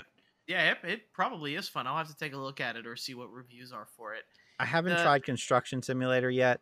Um, they also give you coupons for like police simulator, which sounds kind of fun. Um, Oh, wow. But yeah, I, I will say bus simulator, ten out of ten. Do you get to like be a school bus driver No. at all, or is it? Uh, No, darn, it's I city really- buses. City I really buses? wanted to like Yeah, yell at yeah, yeah. kids. That would be back- fun, That would be fun. Like, I bet you there's mods. or right? you There's know. got to be mods. There has Yeah. to be for school buses. If not, somebody needs to make a school bus simulator because I'll buy that too. Um, at this point, I think we need a separate category at the end of the year just for me to rank the top simulator games of the year because I'm gonna have like I- I six don't of think them. you're on wrong. That's a good idea. I don't think you're wrong. That is a really good Yeah. idea. Let me have my own 10 minute segment. That's all. There Most go. hated character in simulator game. Got it. I can add that. Yeah, to the lady list. blocking the back door. Sit down. It's not that hard. Just go sit in the seat. Yeah. Man. People who You've drive definitely buses sold me. saints. Yeah. Yeah. Definitely sold me on this game. but that's what I played. Who else? What else do we got? So I have Digimon Survive. I could talk about that next week. How long are the cutscenes? You think Xenoblade is black? Get out. Bad. I don't want to hear about it. Isn't it all Correct. cutscene? Yeah, it's Is it a novel? Isn't it 70-30? practically- It's practically yes, a visual novel. Uh, Stop. Where a majority of the game is you like creating relationships and, and gaining affinity points dating simulator. Ooh, no hand holding That sounds fun. Let's do um, that. but it like you're you're talking to one person and then you go to the next person and then you go back to the next person and then they tell you to go back to talk to that same person so Oh it's a lot of like you and, and on top of it too it's not english voice acted It is and this is fun. Jap- it's it's Japanese voice acted with English subtitles. I have to say I'm not the biggest fan Okay. of the visual novel portion of things. The combat that's turn based, I actually really do like. Um, it comes with and like it's nothing I've ever said before, but a, a lot like with like project uh, triangle strategy. That's what it. Like there are bonuses from like attacking an enemy from behind or from the side, attacking them with weakness. I like the strategic portion of things that you get with these types of games and how like individually the grid combat and everything like that can be very thought out, very meticulous, and like make you think, which I like those types of games. That's why I like, you know, Project Triangle, you know, sorry, Triangle Strategy, Bravely Default, and things like Fire Emblem. I like all those games. It's typical for for my liking of things. So that portion of the game I find fun. The visual novel portion, it, you have to get into the story in order to like. If if you're not into it, you are not probably gonna make it through this game because it is so much talking and so much back and forth, so much about relationships. Now, like I will admit the thing keeping me together is like it, apparently this game is going to get dark at some point. Yeah. There is going to be what I can only assume is character deaths, which um like a lot of like Digimon is usually known as a kid friendly property. Like I grew up with Digimon as well. It's usually aimed toward kid uh kids. This dark visual novel seems to be taking a liking to more of like my age or like teenage or adult type of Digimon fan. And I'm not even the biggest Digimon fan, but I, I, I will say the visual novel portion of things is very hard for me to get through. Uh, because it's It looks like constantly look- reading. doesn't it look like it's gonna get like Digimon meets Doki Doki? Yes. It feels like it. And, That and that's that's, it- that's that portion of things that I'm interested in. Ooh. is like what's where because uh and even so the the developers of the game said said like okay like you guys can talk about the game but after chapter 5 mark your tweets with spoilers or mark it with or like don't talk about the game at all. So all i know is is that chapter 5 is like a, a big moment in the game. So i honestly have no clue uh what to, what to expect out of it. And the thing is about this game too that I'm not the biggest fan of is that there are three separate endings in which you have to play through the entire story to get through. That unlocks a secret ending. Uh, so that Or you could just watch YouTube That's a lot- for the other two endings. yeah, Good. that's a lot of visual noveling just to get through though. That's a lot to ask Yeah. of somebody to play your game, uh, So- especially if they're not a visual novel like person that's not into visual novels. So if you play this game for an hour, how much of it is turn-based battling and how much is visual novel? Depends on how fast you read. Okay. What about an average? Are we talking like 45 minutes visual novel, 15 minutes turn-based? Yeah, I mean, did you guys? We talked about liking uh beat 'em ups, right? You guys like that streamer, Woody? we watched him play it on Twitch last night, and we watched him play for like 45 minutes to an hour, and they, they showed a quick tutorial of the the game, this the actual like playing, The fighting. And- yeah. yeah, the actual fighting. The rest was the novel. Wow. Okay. I, Like, th- you I guys- think the first what like hour and a half was mainly that. Yeah, it was Yeah. a bit, exactly. He Better stopped be streaming. story. Man. Okay. Well, I'm not going to play that. it's all you, Barry. It's all you. I, I to, to be honest, like I, I hope that the story keeps me interested enough so that I can get to chapter five, and whatever is interesting enough to get me there, I hope it gets me through the rest. Of the Yeah. That's. I hope the game does I'm- better in a critical standpoint because that's the first game on my list from last week. So I don't want to start off with like a negative 80. You know, hoping I scoring think it's could get me reviewing well, isn't it? I haven't seen anybody post I'll look it reviews, up. and I follow a lot. Well, like Wasn't I it um, not reviewed as of yesterday? As of yesterday, I'm there pretty was like sure, not even yeah. a Metacritic review, but uh, I don't know. Yeah, what there shouldn't today. even be a Metacritic review. I know User that user review is 6.7. six point seven. So Yeah. the user score, keep in mind, Craig is usually pretty low. Yep. To be honest, uh, Craig did say anime games do review pretty good, so I'm just hoping you're on that side. Yep. Of anime games, is that that it reviews well, but yeah, like it is strange that it doesn't seem like a lot of game like journalists got this game early. Like it just seems like they released it when it came out, and then they're experiencing it along with everybody else. So Mhm. just, just keep that in mind. Is Will uh, do. that it's it kind of stinks because like let's say you want to get the Switch version, you can't find as far as I know, you can't get the Switch version anywhere right now.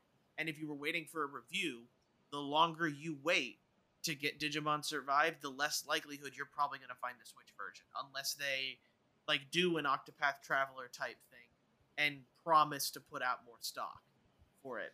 But this game is also available on PC and PlayStation. I don't know about Xbox. No, it It's is on available Xbox. Yep. Yeah, it's on Xbox too. So just just keep that in mind. Is like the longer you wait, it may be harder to get down the road.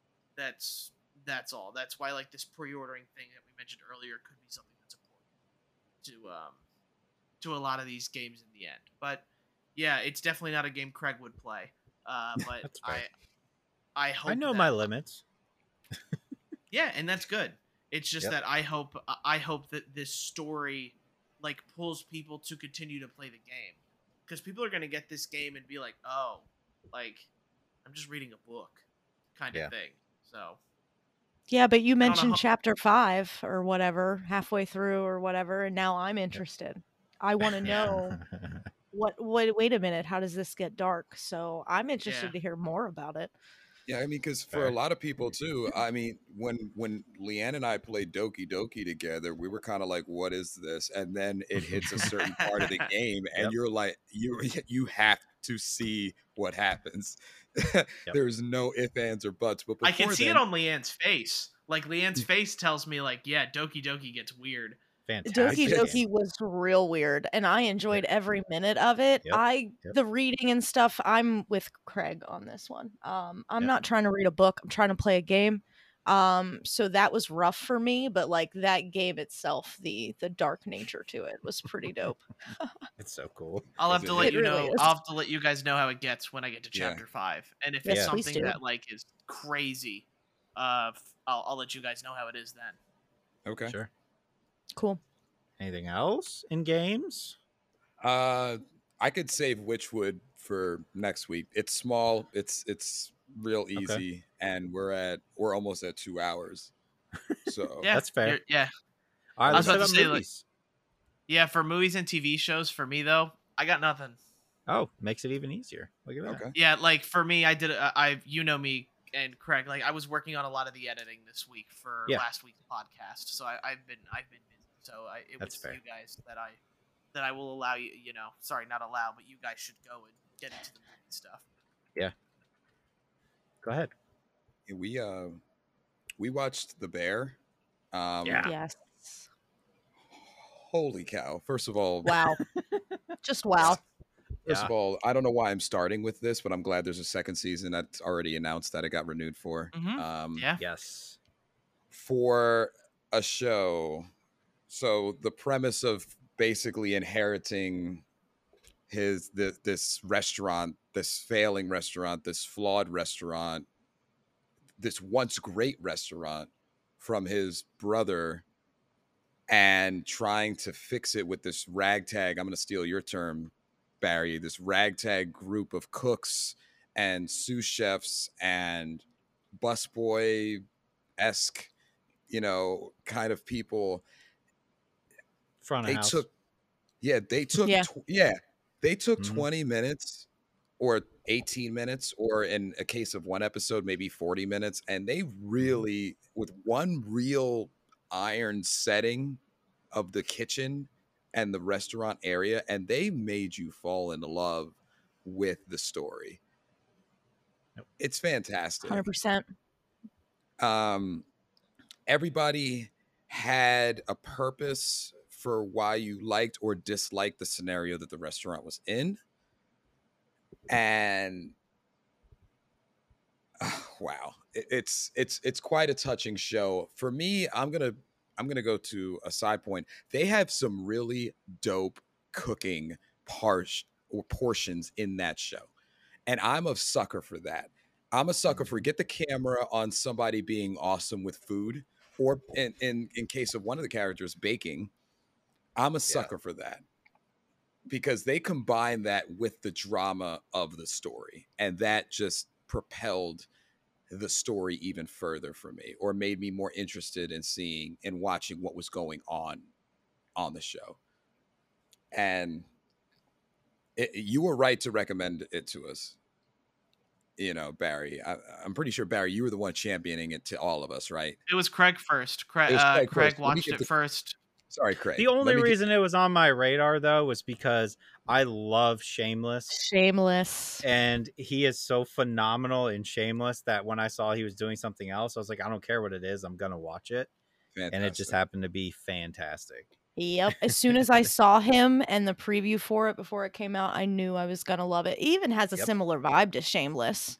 It's almost like almost they the same character. Yeah, they they plucked his character out and put him in a different scenario. I think for me personally, to have a short amount of episodes the way that they do and the way they make you fall in love with these characters. Like there's three characters that I can think of immediately that like I can't wait to know where they're going with this. Like what what is the next step in this restaurant, you know? What's going on? I come from a kitchen background, so this one hit home with me um, you really do have a camaraderie with those people that you spend all of that time with. They really are family. And I think this really captured that. Also, I'm just really into the whole vibe of like kind of the seedy side of Chicago. Um, they did that with Shameless also. Um, so I'm looking forward to that season two. Yeah, Yeah. that one episode I know we had we talked about. It was the episode it was the shorter episode before the season finale where Yep. Like where the 12 minute fired- episode. Yes. it was That's my it favorite was one. wasn't it a one shot? Did it look like a one shot episode? Because I'm a i am a huge fan when I find out that an episode is one shot, or when I find out a movie like Birdman, for example, is done with minimal or one shot.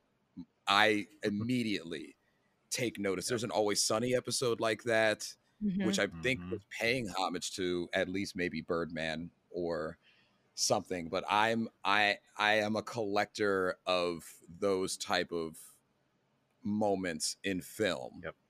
Yep. in particular and The one that that Goodfellas is the one that stands out for me. yes that one when scene that's oh, yeah where he, where he phenomenal. takes her to dinner and they walk through the Yep. kitchen and to the actual Yep. table that gets prepared for them at that yeah exactly so incredible. so that that episode in particular i mean you could point out things about every episode that are great but that i know that had to hit home for anybody that spent at least two minutes in a kitchen the the Yep. quitting on the spot or the firing on the spot or the tensions rising and The somebody tension. walking Yep. somebody walking out of the kitchen in that moment and the short staffed aspect or the even though you have all your staff for that evening just having something go wrong like 80,000 o- orders because homegirl turned the online ordering accidentally on at the last moment Yep. like that was a good way for them to get put to the fire Yeah. and for everything to fall apart because the, the other episode spent so much time creating this camaraderie and everybody was really coming around. I forget who the Hispanic lady, what her name was, but she's finally around. She's wearing the apron. She's on board with the system. Mhm.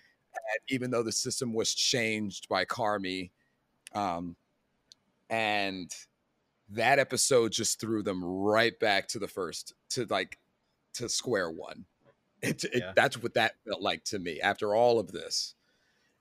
What Yeah. they do with the second season, it could be subpar. I don't care. I don't think they can make it subpar I don't but- think so. because there's so much there's so much more you can do with this there's still there's still so so many places you can go with with it and richie carmy and then i i the the name of the girl who's escaping me like the one with the real established resume who came on Yeah, um I'm forgetting her name It's her too. name? Yeah. I'll look her up real quick. Greg will be bringing it up. I got But I will here. say, uh, like, I'll say what you say about like the, the second season though.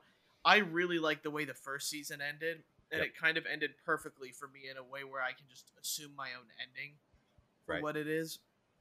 I am scared that a second season that like where how how do you create the same drama because their whole drama thing was like they're incredibly in debt no matter what Carmy does everything just seems to go to crap now you've got a ton of money you know i guess really it's all about the group fighting about what to do with that money most likely Yeah. but i just have to i i just have to hope that like it it does follow in the footsteps of season one and and that's what worries me about season two is that i i liked how season one ended in my Mm-hmm. own head and i can draw my own conclusions where season two is now going to come in and we have to see where if they can create that same amount of drama and tension Right. uh, Sydney one did. What's her name? Sydney. Sydney.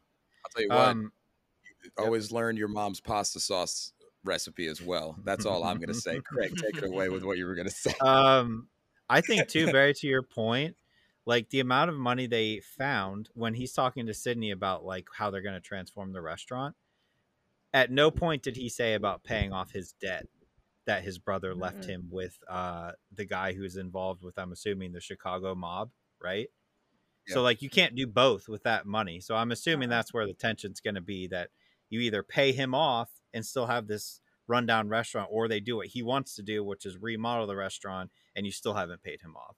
So i'm assuming that's where they're going but i agree with you that um i would have been fine with it being just one season and you just kind of choose your own ending but we'll see what happens. Uh and then also i know this ties in for me specifically i'm going to say like 90% of people who have worked in the food industry barry i know you've worked in the food industry you may not be in this 90% but i could remember and taste and smell the amount of cigarettes that were smoked when you're cooking and doing all this and you don't have time to eat so like i appreciated the fact that they highlighted just how many cigarettes get smoked in the food industry it's insane um Yeah. but like it's just Yep. a touch that i'm like man the amount that went on is incredible but yeah i just think every little detail was spot on Yeah, because they did highlight that too. Like that was a part of the reason of why there was a f- kitchen fire. Yep. That was Mhm. some of the some of the deepest moments between Richie and Carmy tend to have happened out the back when sometimes the brothers were speechless and then said something to each other. Like they really highlighted those moments, and yeah, you're you're correct. That's a big It's part huge. of uh, people's experiences in the food industry is is is having those moments. your uh, five minute breaks outside Yep. Yeah, liter- That's all you get. literally the only Yep. way you got a break was if you smoked. If Yep. you didn't smoke, you weren't getting a break. Yep. That's Yeah. that was the whole thing. People pick up smoking just Which is why I did it." can get- yep yeah, I could Yep. get five minutes to not have to do anything. yeah so Great well show. done Great show, and th- there's the little things like that that they nailed. Yep. Um, and it's it can't wait, can't wait. And I don't know how you do it with that little amount of actual cinema time or television time that they had, but they did it. Yeah. Yeah. Uh what else you got more Um. So I you mean, watched else technically, you Yeah, we did. We watched Yeah, a we did. found. We're big on found footage scary movies. Ooh, Um, I love found and- footage. Love them. get, getting our Halloween time a little early, so we watched The Yes. Sacrament. hmm Uh, essentially, the storyline is there's a uh, a brother of a brother and sister in a wealthy family. Sister has the classic wealthy family drug problem, and she finds God to basically get over that drug problem. And through that, she finds a group of more radical, uh, Old Testament God fearing, led by one gentleman. And this group eventually finds a desert island or some type of away from civilization so that they can create their own Christian world, Christians uh, living off the land type of thing. And the guy enlists two um what would you call them leanne like they weren't like They were reporters. reporters they weren't debunking necessarily reporters but they were No, it was Vice, actually. Vice. It was a mockumentary of found Okay. footage. They were a Vice crew that Mm. had linked up with this gentleman who was looking for his sister and he received a letter from her. So they decided to go with him to check out this area. It was more of like um like a family reuniting aspect. They weren't looking for anything creepy. Like they had no weird intentions going into this. This was just a normal, hey, we're going to reconnect these two. Um, obviously, there are a lot of twists and turns that take place throughout. This has to be one of my favorite found footage movies I've seen. it's um, definitely there Yeah, Okay. and I it's that is really hard for me to say, honestly. Um I've always been a fan of Blair Witch Project. Um I'm really big into Unfriended. Um Yes. this one was definitely different. This one gave me if you've ever seen the documentary on the Westboro Baptist Church, Mhm. this was it Okay. this was it in found footage form. So think of that. Think of, you know, drinking the Kool-Aid. Think of, you know, the the brainwashing that takes place, the the eeriness of the area that you're in. Kind of like the village. The whole Okay. town was like, you know, you're out in the middle Cut of off. nowhere. Exactly, and you're cut off from everything. Um they did a really good job of mixing the the goriness because there wasn't a lot of gore necessarily with the terrifyingness of the situation like they made you feel there was what like maybe five minutes where we didn't move or make Hmm. a sound we were Yeah, just so wrapped up in yeah. that moment there's definitely um, a moment where that happened yeah Um, yeah you feel the tension from the beginning uh, because she's supposed to be part of this Christian group and the settlement, and they have to take a helicopter to the island, and the helicopter, like they have an agreement of when they're the guy's going to come back and get them, but the first thing they see is people with guns at the gates. So you're like, what are they keeping out, or what are they keeping in, kind of thing. And from that moment on, in, as you're watching this, you are fearing the safety of the three men and the sister that they're looking for. And that's what keeps you on the edge of your seat.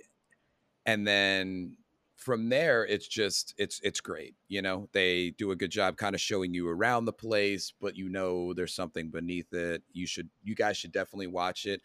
Um Unfriended is I also one of my favorite found footage uh scary movies Yep. uh, in addition to Blair Witch, because I mean Blair Witch almost started the, or at least really propelled the found footage. Because you could, Yeah. if you want to look back, you could find found footage attempts in scary movies in like the seventies and eighties. But like Blair Witch, Blair Blair Witch, Britney Spears did what Britney Spears to pop. You know, it's Yeah. like kind of like the same thing with like what Blair Witch did to found footage. And I suggest if you're one of those people who doesn't have a scary movie or a new one, but wants a good one, because that's what we're doing all the time. We're trying to find like a new good scary movie, and they're hard to find. Yep. Um, definitely recommend it. And if you're if you're a person who likes that cult scare, like that real cult scary kind of vibe, because there is a, there is a specific vibe that a cult movie Mhm. gives in terms of Yep. thriller and terror definitely recommend it. It's called The Sacrament. we had to watch it through Tubi because that was the only place it was on, But it's uh, free. at least for free, at least on for free.